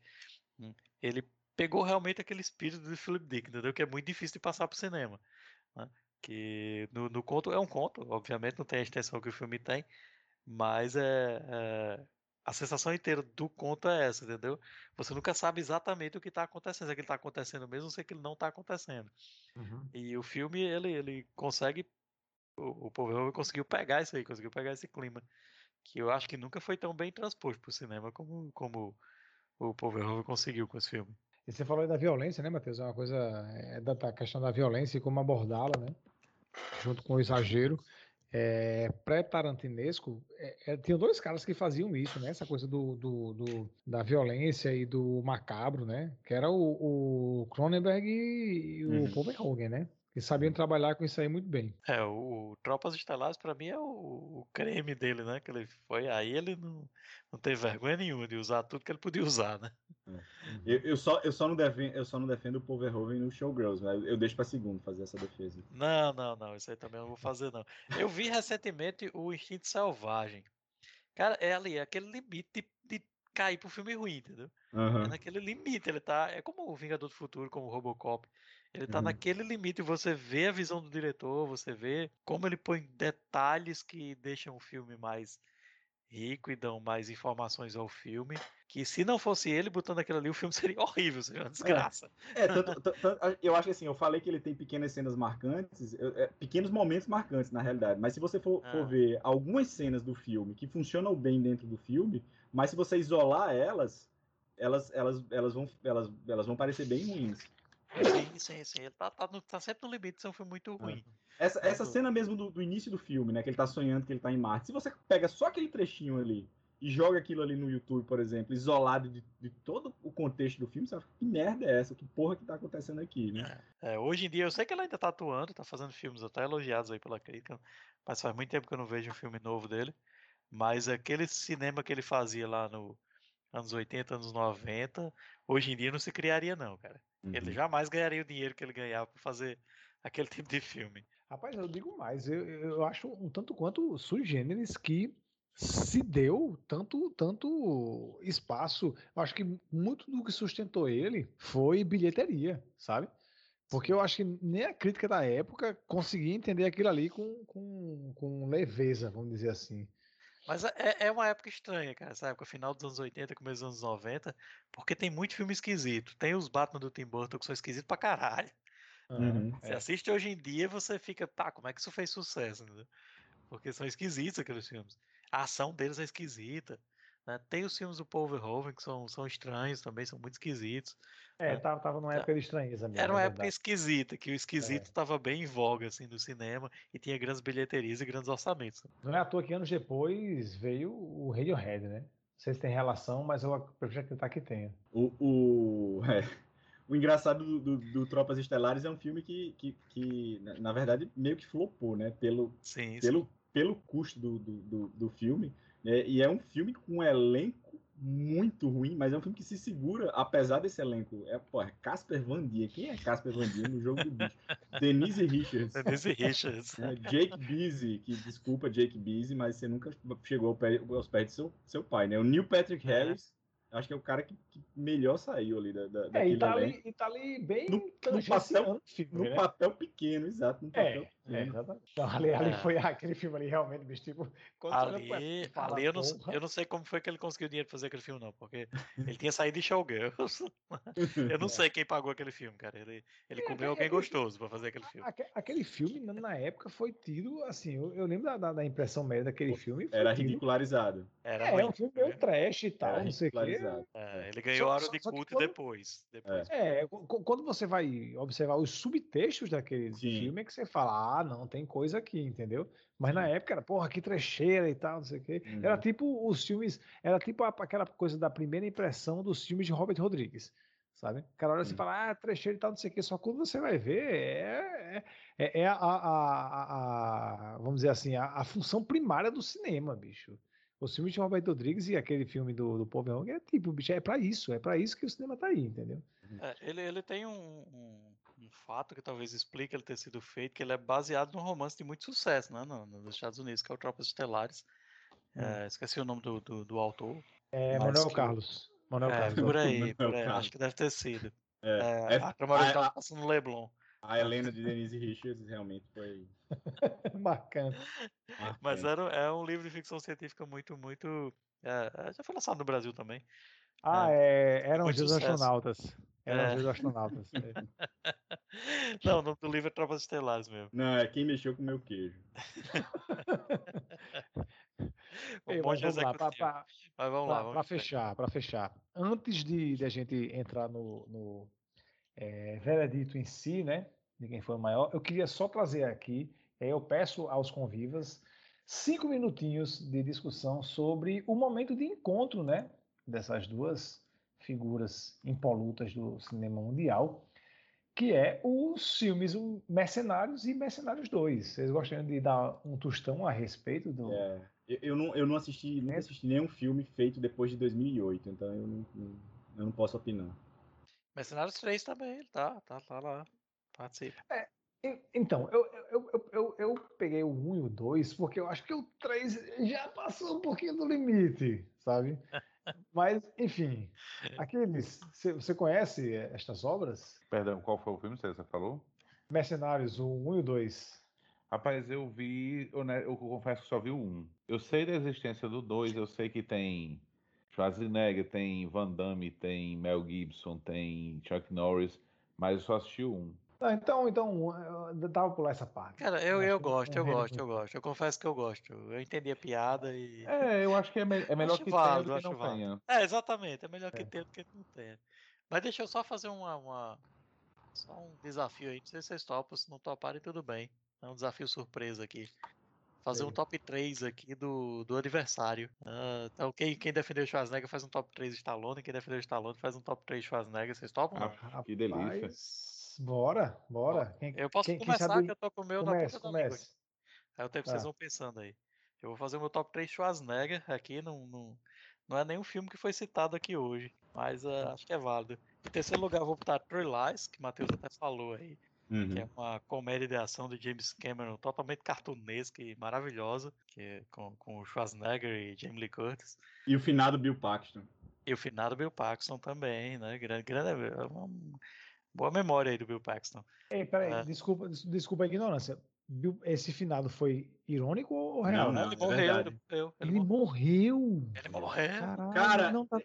E sabe, sabe o que? Eu pensei em fazer essa piada, porque Bill Paxton já morreu há algum tempo, mas eu fiquei Não, não, sabendo. não, eu não sabia, não, juro, eu juro que eu não É, sabia. Eu fiquei sabendo, tipo, seis meses depois, sabe? E quando eu vi a Caralho. notícia, eu Morreu em fiquei, dois- 2017. como Ah. assim Bill Paxton morreu? Sabe? E foi, foi assim, foi talvez uma das, uma das mortes menos noticiadas de alguém famoso que eu já vi em toda a minha vida. Eu vi, eu vi a notícia na época. Porque eu, Eu acho que eu vi algum também. meme com, com, com aquela imagem dele, mulher nota mil, que ele vira um cocô, alguma coisa assim. Então eu vi na época, assim. né? Eu acho que foi uma cirurgia cardíaca que deu errado. que foi, foi. Ele é bem novo, né? Mano. É. Ah, Coisa, bicho, eu não sabia, não. Eu juro como não sabia mesmo. Rapaz, eu tô vendo aqui na biografia de Bill Paxton. Se você disser pra. disser de que filme esse cara participou, Exterminador do Futuro 1, Aliens, Predador 2, True Lies, Apollo 13, Twister e Titanic. Ele é igual a Daniel Alves, não joga porra nenhuma, mas tá sempre ali no ganhando título. Tu- acho que Twister, Twister acho que é o único filme que ele, que ele tá ali no. Ele é o no- protagonista. É o protagonista. E na É. verdade, na verdade, a protagonista é a Helen Hunt, né? Exatamente. É, é, é. Ele é o interesse amoroso dela. Ele é o interesse É. amoroso da Helen Hunt. É. Mas ele, ele tá ali no top billing ali, né? Top Ele é o irmão escroto dos moleques lá do Mulher Nota Mil, não tá aí no sua, na sua Segundo, pra, né? pra E ganhar. ele, e ele tá muito bem no True Lies. Sim, Pra sim. ganhar nota 10, como é o nome dele em Mulher Nota Mil? Ah, lembro não, cara. Aí, aí, eu vou, aí eu vou perder o 10. Chad. Chad. É. É por isso É que o Chad. Chad, é o É Chad. por, isso, é por isso que o Chad é o, é, o, é- é o termo lá que os incels usam e tal, é o Chad, É o será ou não? gostosão, é o Chad. É? Não sei, acho que O, não. o Chad, ele, ele é o Stifler dos anos 80, né? Meu Deus. Mas vai lá. Vamos lá. Vamos lá, Vai meu lá, top. 3, top 3. Tinha falado do True Lies em terceiro lugar. ah, em segundo lugar, cara, o Terminator 2 talvez seja o filme melhor, mas eu vou botar o 1, porque eu sou muito fã daquele climão de sci-fi anos 80. E assim, pra mim é o ápice do, do- dos efeitos especiais pré-computador, entendeu? Pré-CGI. CGI. CGI. Aquele, o, o... T-1000 como é que stop chama? motion. Como é que chama? É stop motion. Porra, menino, que Exatamente. delícia stop motion. Inclusive, Gosto, ele tem a melhor, melhor reação a uma central do cidadão que qualquer um poderia ter, né? I'll be back. Aí volta com o carro e de- detona, Passa por cima. passa por cima. Pois é, então eu vou botar o T1 pra mim. O T2 é melhor, é um filme melhor, realmente. Mas o T1 tá mais no meu coração, assim. Ah, Por ter esse climão de, de, de sci-fi anos 80 e por ser uma era de efeitos especiais que estava acabando ali e que ele talvez tenha sido o auge, né? Uhum. É, em Então, vamos primeiro lá, lugar. É- é- ah, só, só lembrando, True Lies, T1 Lies. e... Terminator 1 e em primeiro lugar eu vou colocar o Predador, cara. Puta E- que pariu. É. Um É o Predador Gênio do- filmão. maior, para mim o maior gênio do cinema de ação, que é o É. o John McTiernan, que fez esse filme que é mistura de terror com ação, simplesmente perfeito. Esse filme é perfeito. Uhum. Não envelheceu um dia também, maravilhoso. Como é que você sabe que ele é o melhor ator de ação? Porque ele Melhor- olhou Van, Van Damme vestido de predador e disse: não tá bom o suficiente. Chamou outro cara. Chamou outro cara pra ser o predador. O predador não podia abrir escala, né? Pois é, cara. Não podia usar toda a elasticidade Damme. Não, então, dando seguimento aqui, né? Eu vou, eu vou aqui, já que eu estava no, no lado também de, de Stallone, eu vou é, Schwarzenegger e eu vou fazer aqui, então, já que segundo pegou aí o creme de la creme de quem do- do- dos que não foram citados, eu vou então na alternativa. Eu vou tentar pescar aqui é, filmes que eu considero subestimados. Eu vou pegar em terceiro lugar Conan o Bárbaro, tá? Porque, assim como a gente falou do, do, do Exterminador do Futuro 2, que é impossível pensar em uma outra pessoa no papel, bicho, esse também é, é icônico nesse sentido, sabe?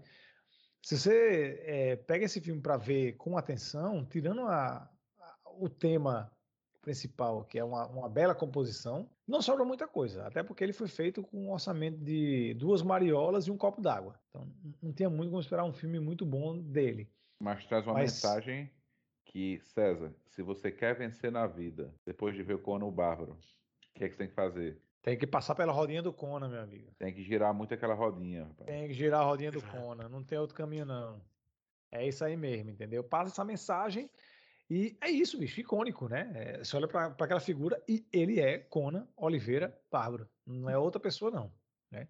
Então, em terceiro lugar, eu colocaria esse. Em segundo lugar, eu colocaria um filme que, assim como o Rambo 2, ele também é bem de gosto duvidoso, mas, bicho, todos os tropes e todos os, os estigmas de filmes de ação dos anos 80 que marcaram essa época estão lá, que é Comando para Matar. Sabe? Mais uma vez, vamos esquecer a técnica, vamos ligar nas frases de efeito, vamos ligar no carisma, vamos ligar na, na- na- na- no, no jogo de cena. E é isso, bicho. John Matrix. Olha o nome desse protagonista. Né? Olha o que acontece nesse filme. O cara olha pro cara e fala: Gostei de você, vou matar você por último. É isso, sabe? E ele ainda tá com o visual de comandos em ação. Falar mais o quê? Tem mais o que falar. E em primeiro lugar, eu vou colocar a comédia, né? Para destacar uma comédia aí, né? Que não, não passou meio aqui tangenciando. Que eu acho que é que tá mais nos nossos corações, que é Um Tira na Infância. Dublado, por favor. Não cometa um crime de assistir esse filme legendado. É isso. Só A não ser na, a, a não ser na cena que, que, que Aquiles destacou lá, né? É, talvez. Mas aí, aí- porque aí você vai, aí você vai perder. Se você assistir é, legendado, você ganha isso aí, mas você perde o meninas têm pênis, meninas têm vaginas. E aí não dá. Aí não dá. Aí tem que ser dublado. Você vai, Aquiles, ou vou eu? Eu queria ir. Vai lá. Eu queria ir porque, se é para citar três filmes do Mr. Sly, eu quero começar citando, já que a gente, chegou bem aqui no consenso, né, de que Stallone é, é melhor e que Schwarzenegger é maior, né? Schwarzenegger, eu acho que hoje ele ainda é mais famoso como figura artística, se é que os pode usar essa palavra artística, em Hollywood, até porque foi governador, tal, do que Stallone, apesar de Stallone tá- ser até mais ativo e, como a gente conversou, mais versátil, é roteirista, diretor, fez papéis diferentes, então o cara consegue atuar tendo metade da boca sem funcionar, então o cara é foda, né? Mas eu vou, eu quero falar aqui, Dirigiu a sequência dos embalos de sábado à noite, né? Sim, sim, sim. Vixe, eu não sabia dessa, Que- É, e você provavelmente nem sabia, nem sabia que existia. na verdade. Mas se for para falar de um filme, até porque eu quero deixar alguns para você, mas eu quero falar de Rock Balboa. Certo. Esse Por filme, pra mim, ele é o, o, o que a gente, pra mim, define como filme redondo. Ele tem, ele tem tudo. Tá tudo ali no seu devido lugar. Ele não se destaca exatamente por ser um filme pelas lutas, mas é um filme que tem muita emoção, mas não é um filme, não é um drama, porque tem luta. E eu acho que ele, esse filme ele me fez chorar de verdade no cinema é, com, com um Brutamontes, certo? Aquele, esse filme tem aquela cena maravilhosa do, do discurso motivacional que qualquer idiota hoje aprendeu a decorar, mas poucos sabem o verdadeiro valor vindo, que aquele tem vindo da boca de Rocky, né? E esse filme tem um, um final maravilhoso porque na cena que ele luta com o cara, eles até gravaram um final onde Stallone ganha, mas a, a versão do cinema é pouca coisa. E cara, a, a luta, eh, ela é ganha pelo, pelo lutador lá, o adversário por pontos, e o Stallone perde, e quando ele vai saindo, ele não quer saber se, se ele ganhou ele, ou ele venceu, porque ele venceu na vida. Ele Não importa. Não importa, Isso. eles Não eles, importa. sa- eles, eles vai andando, o cara tá lá comemorando os pontos dele, o cinturão, whatever. Aquilo dali, Rock já teve várias vezes. Ele já caiu, ele já levantou. Ele só queria ter a chance de poder provar mais uma vez que ele podia lutar. E ele vai saindo e o povo, em vez de gritar o nome de quem venceu, grita o nome dele. É. E ele- Rapaz, essa, é, essa, rápido. essa não é foda, me arrepio só de lembrar. É, Desculpa aí, Aquiles, mas essa cena pegando é, um paralelo com uma outra cena que eu acho maravilhosa daquele filme do Aronofsky, o lutador com o Mickey Huck, que aí ele tá indo pra última luta lá, a cena final, e alguém fala, fulano, olha como é que tá a sua condição, se você for nessa luta você vai morrer. Aí o Mickey Huck olha pra pessoa e fala, eu morro lá fora. Caralho. Tô todo arrepiado aqui. É isso. Quem ganhou, quem perdeu, é lá fora. Olha isso aqui. Olha o nome de quem estão gritando aqui agora. Tudo Beleza. bem. E aí, é, dos meus três filmes, eu vou citar Rock 3, também, porque, enfim, é o melhor dos rocks. É o melhor dos rocks. Não, não importa a crítica, é o melhor dos rocks. É o melhor dos rocks. Ele tem o melhor vilão, até porque eu não considero é, Apollo Creed um Apollo vilão. Creed é um vilão, na verdade. Não, não. não. Todos nós sabemos que ele é muito mais do que isso. Na verdade, nesse filme, Apollo Creed volta para mostrar Stallone fight great, but he's a great fighter. Isto. Ele introduziu o conceito do olho do tigre. Ele fez o Survivor compor uma música para o filme, que é a- o, o clipe de abertura. Ele tem o, o, o Mr. T no melhor papel da vida dele. É, ele tem a morte de Mickey. Ele tem Stallone indo pro buraco e voltando com tudo. Ele tem Stallone se abraçando com Apollo Creed na praia. Esse filme tem Stallone caindo igual um saco de batata dentro da piscina, porque não sabe nadar. Esse filme é perfeito. É perfeito, é perfeito, é Ele tem, perfeito. tem tudo. E, e- você falou aí do. do, é, como é que é? Ele luta pra caralho, mas eu sou um grande lutador. Bicho, isso aí, só dando uma pinceladinha de mercenários. Queria só fazer uma menção honrosa para um, um nome que honra bem o legado desses dois que a gente tá falando aqui, que é Jason Statham. Bicho, assistindo os mercenários, eu percebi o seguinte: tem duas, duas pessoas que fazem cena de luta bem: o Jet Li e o Jason Statham. O Jet Li, ele é um grande lutador. É, é lindo o movimento, ele lutando Uhum. e tal, não sei o que. sei- Bicho, o cara mancha, mas, meu irmão, ninguém dá porrada como o Jason Statham. Bicho, o bicho bate bem demais, meu irmão. O bicho dá Ele- porrada com uma qualidade absurda. fazendo um paralelo com Snatch, né? Ele, ele bate em você como se ele fosse. eh, como se você estivesse devendo dinheiro para ele. Isso. Exatamente. Ele bate até você pagar e você nem dinheiro pegou, sabe? Porra, meu irmão. Tipo, é, é- é o cara que honra esse legado, é, é, é Jason bicho. Dá porrada bem demais. Vai tomar no cu. Enfim, desculpa aí, continua aí. E para fechar aqui a minha, minha meu, meu trilogia, né? Que é Rock Balboa, Rock 3. E eu queria trazer o filme que eu não consigo mais ver esse filme sem lembrar do meu amigo segundo, que é Over the Top. Falcão, Ah. There's no easy way Campeão dos out. campeões. campeão Ah, dos campeões. Rapaz, o menino é a cara de Demi Moore. Schwarze- é, é Stallone Jovem anda de- Moore. Ele anda de caminhão, o, o, a- a- o zoológico que é os outros lutadores. Porque assim, você assistir o Grande Dragão Branco, você vê claramente que todos aqueles caras in- inspiraram Street Fighter e Mortal Kombat.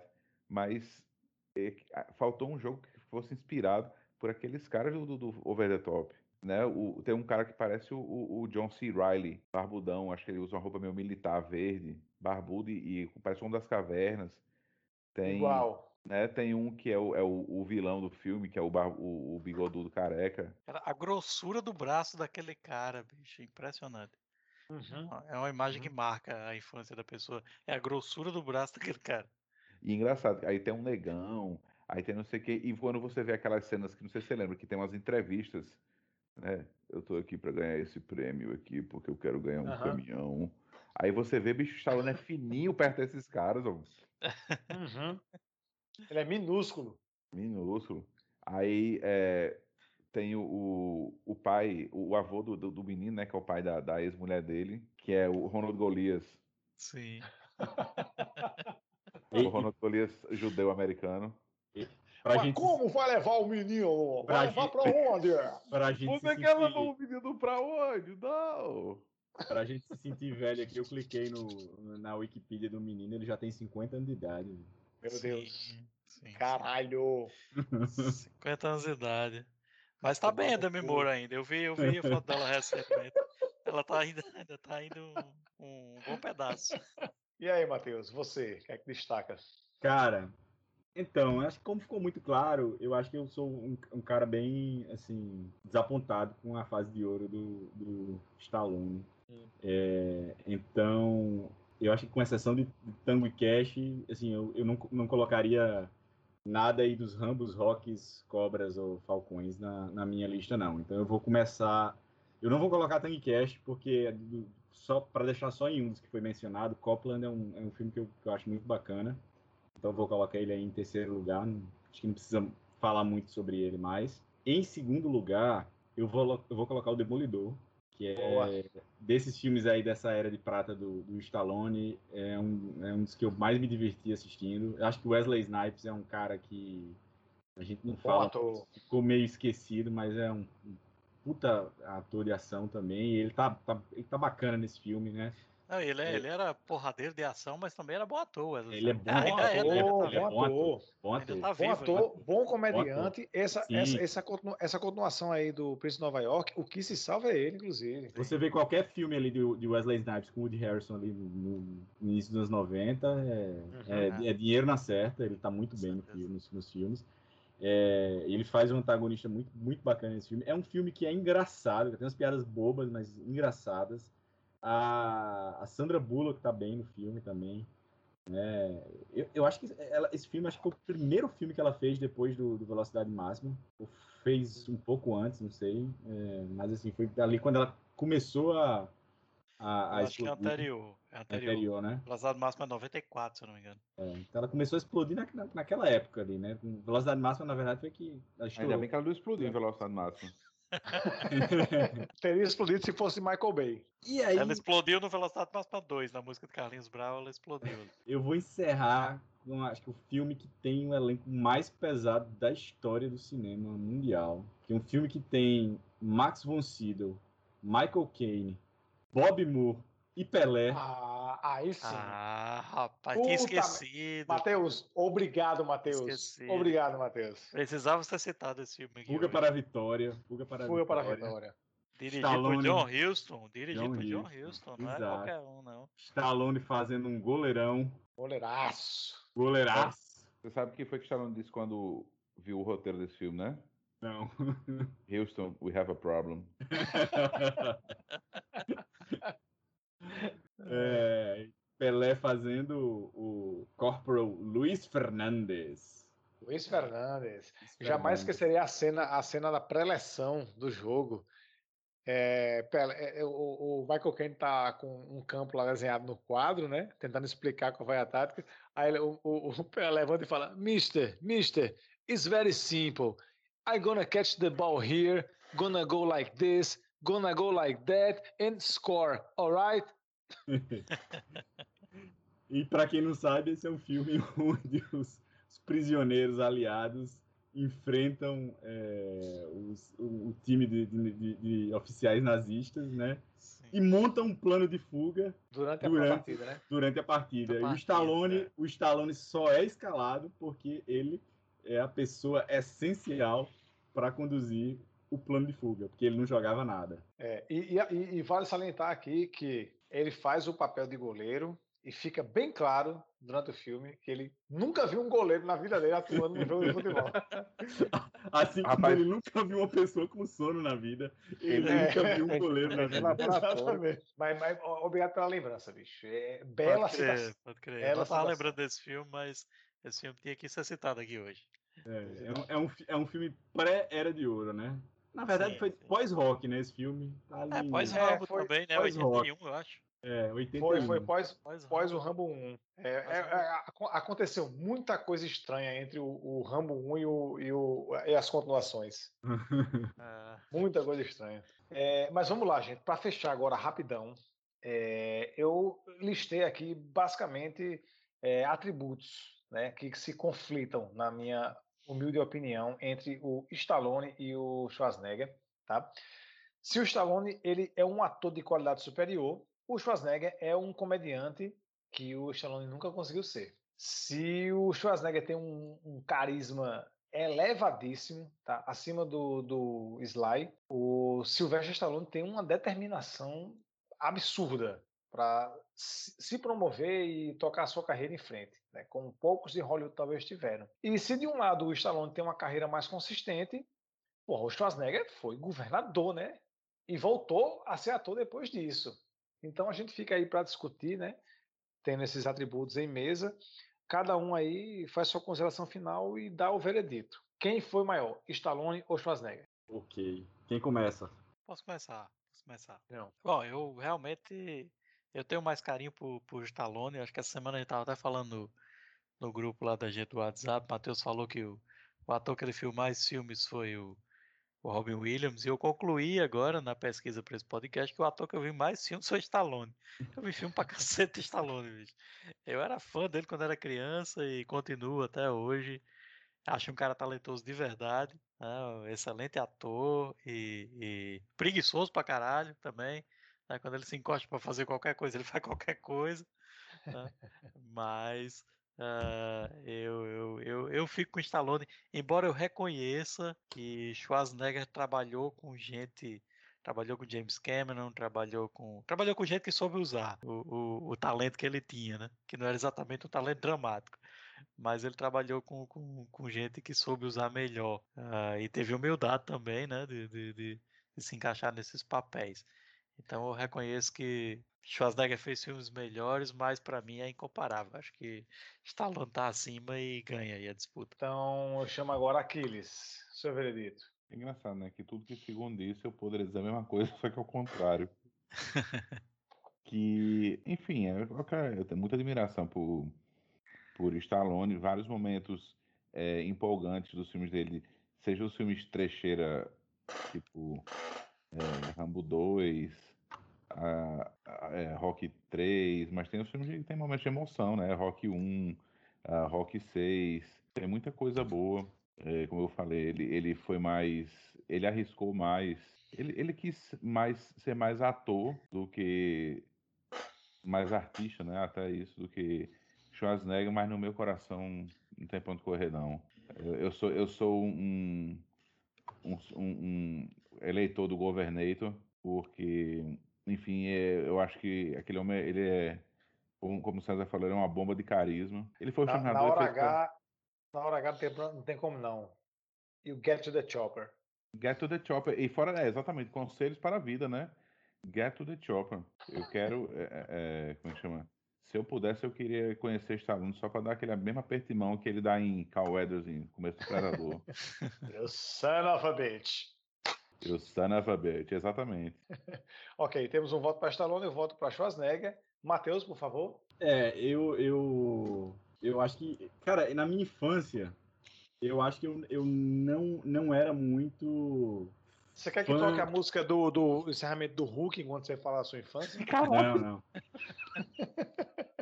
Desculpa, cara, porra, foi mal.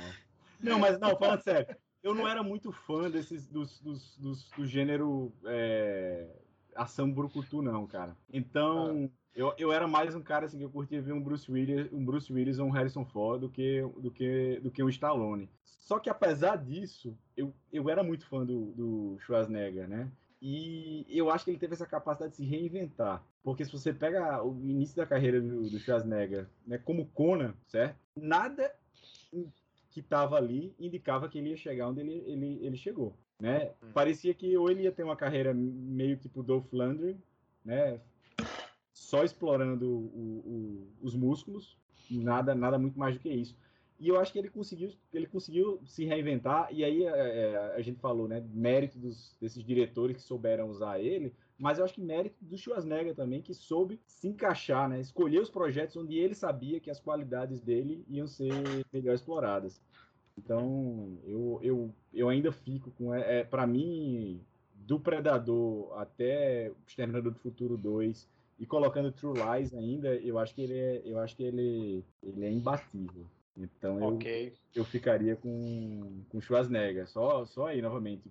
O Predador, The Running Man, Inferno Vermelho, Irmãos Gêmeos, O Vingador do Futuro, é, Um Tira no Jardim de Infância e Exterminador do Futuro 2. Aí ele quebra isso daí com o Último Grande Herói, que não funcionou, né? Aham. E aí, mas ainda assim é um filme, é um filme que tem seus... É, o filme eu lembro que eu gostava muito desse filme quando era criança. É um filme que tem seus méritos, tem, tem seus méritos. E é um filme meio, meio, uma, meio meta, né? Ele, ele, ele- ele tentou fa- fazer piada com, com ele mesmo, é, mas Quando, quando ninguém jamais já tinha tentado. Exato. E logo depois o Exterminador do Futuro 2, né? Então, assim, acho que foi. Ele, ele se arriscou ali também, né? Logo depois de Exterminador do Futuro 2, ele fazer o último grande herói. Mas eu fico, eu fico com. Eu fico com o Schwarzenegger. Ok. Temos então dois votos a um. E aí cabe a mim, né? Ver para onde é que vai essa decisão. Eu travo a parada ou eu dou um veredito final, né? Rapaz, eu vou dizer o seguinte para vocês: eu tô aqui o tempo inteiro conduzindo essa parada e, e tentando só pesar atributos e contra-atributos. E é aquilo que eu listei, né? Cada um tem a sua força. Um é bom na comédia, o outro teve uma, uma carga dramática mais consistente, um construiu uma carreira com mais solidez. Porra, o outro foi governador do estado da Califórnia. Então é, é, é muito difícil você ver para onde é que você vai. E aí é o seguinte: na, na, na falta de uma medida que seja definitiva, que me aponte o norte, eu recorro, no final das contas, às figuras humanas, sabe? Eu olho para o Stallone eu olho para o Schwarzenegger. São duas trajetórias admiráveis. São duas trajetórias de. São dois caras que não era para acontecer em Hollywood. E cada um a seu modo se fizeram acontecer. Stallone é o suficiente dizer que ele não tem os movimentos completos da face, cara. Ele se fez como ator. É, isso não é, não é qualquer coisa. A indústria é cruel. E mesmo assim ele foi lá e fez. Da mesma forma, eu falo do Schwarzenegger. O, o quanto esse cara teve que encarar o fato de que você é só um fisiculturista, cara. Você está aqui pelo seu tamanho, você está aqui pela sua forma. E ele o tempo inteiro sabia que não era só isso. Né? E foi lá e foi provando. Aos poucos ele foi cavando o lugar dele em Hollywood. E, e, e os dois encontraram. Então, no fim, eu fico com um aspecto humano e num critério absolutamente técnico, absolutamente cirúrgico, eu decidi definir esse confronto da seguinte forma: com quem é que eu quero tomar uma cerveja? E eu quero tomar essa cerveja com Arnold Schwarzenegger, que é maior do que Stallone, segundo esse podcast. Meu voto é Schwarzenegger.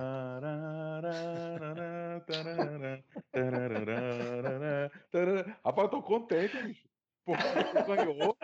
Diga aí, como é que pode?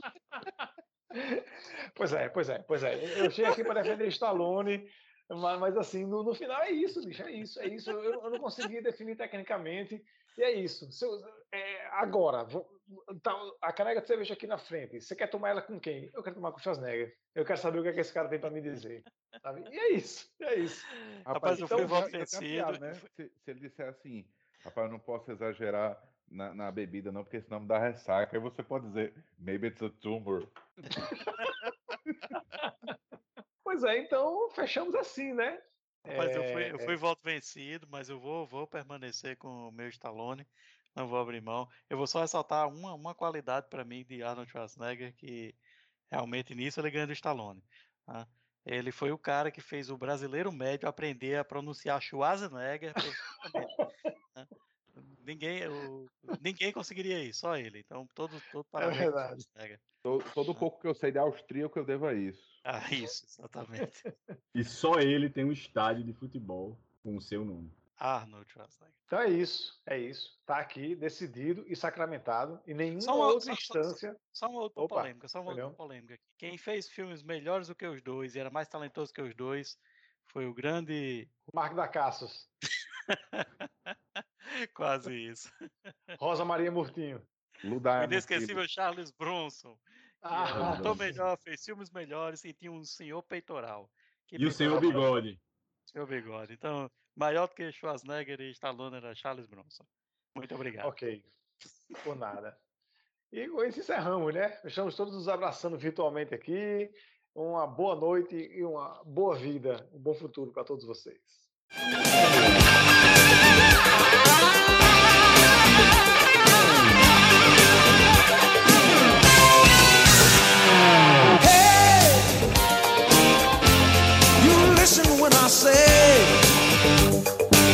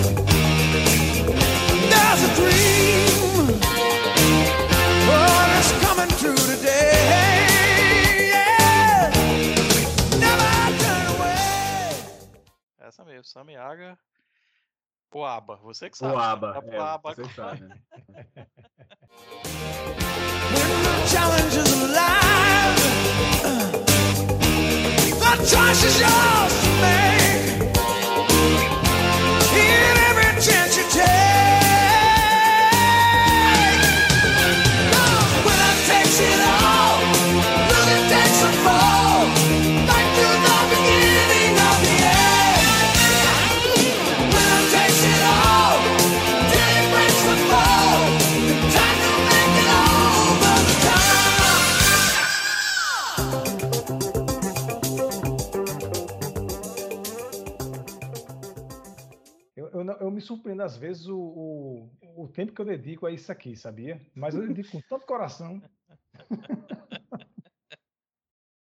Às vezes, eu, eu, no, no momento que eu estou fazendo, eu penso, rapaz, o que é que eu estou fazendo da minha vida? Mas é, é divertido, é divertido.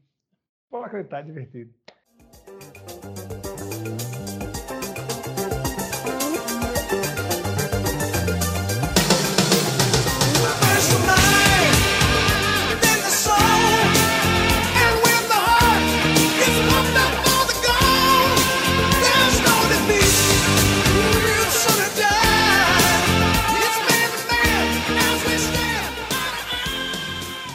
Por que, que você. Pera, pera, pera, pera. Por que, que Sly, você, né? a- por que, que você abre cerveja com chocalho? Boa. Boa pergunta. Fica a dúvida no ar, né? Como é que eu abro essa cerveja? Vou deixar aí o mistério para os próximos episódios. Vou responder em um episódio desse podcast no futuro, mas não hoje. Então vamos, vamos manter aí a retenção aí dessa audiência. viu? Quem quiser saber, tem que acompanhar aqui. Em algum momento vai ser Em respondido. algum momento vai ser respondido.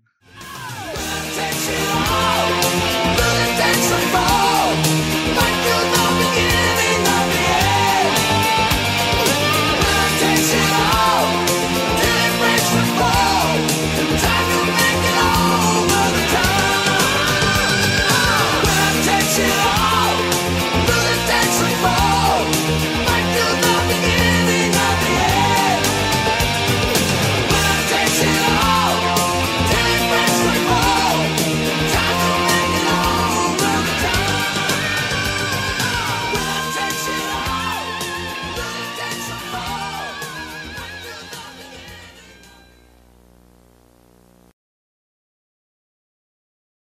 Raça La Vista, É. baby.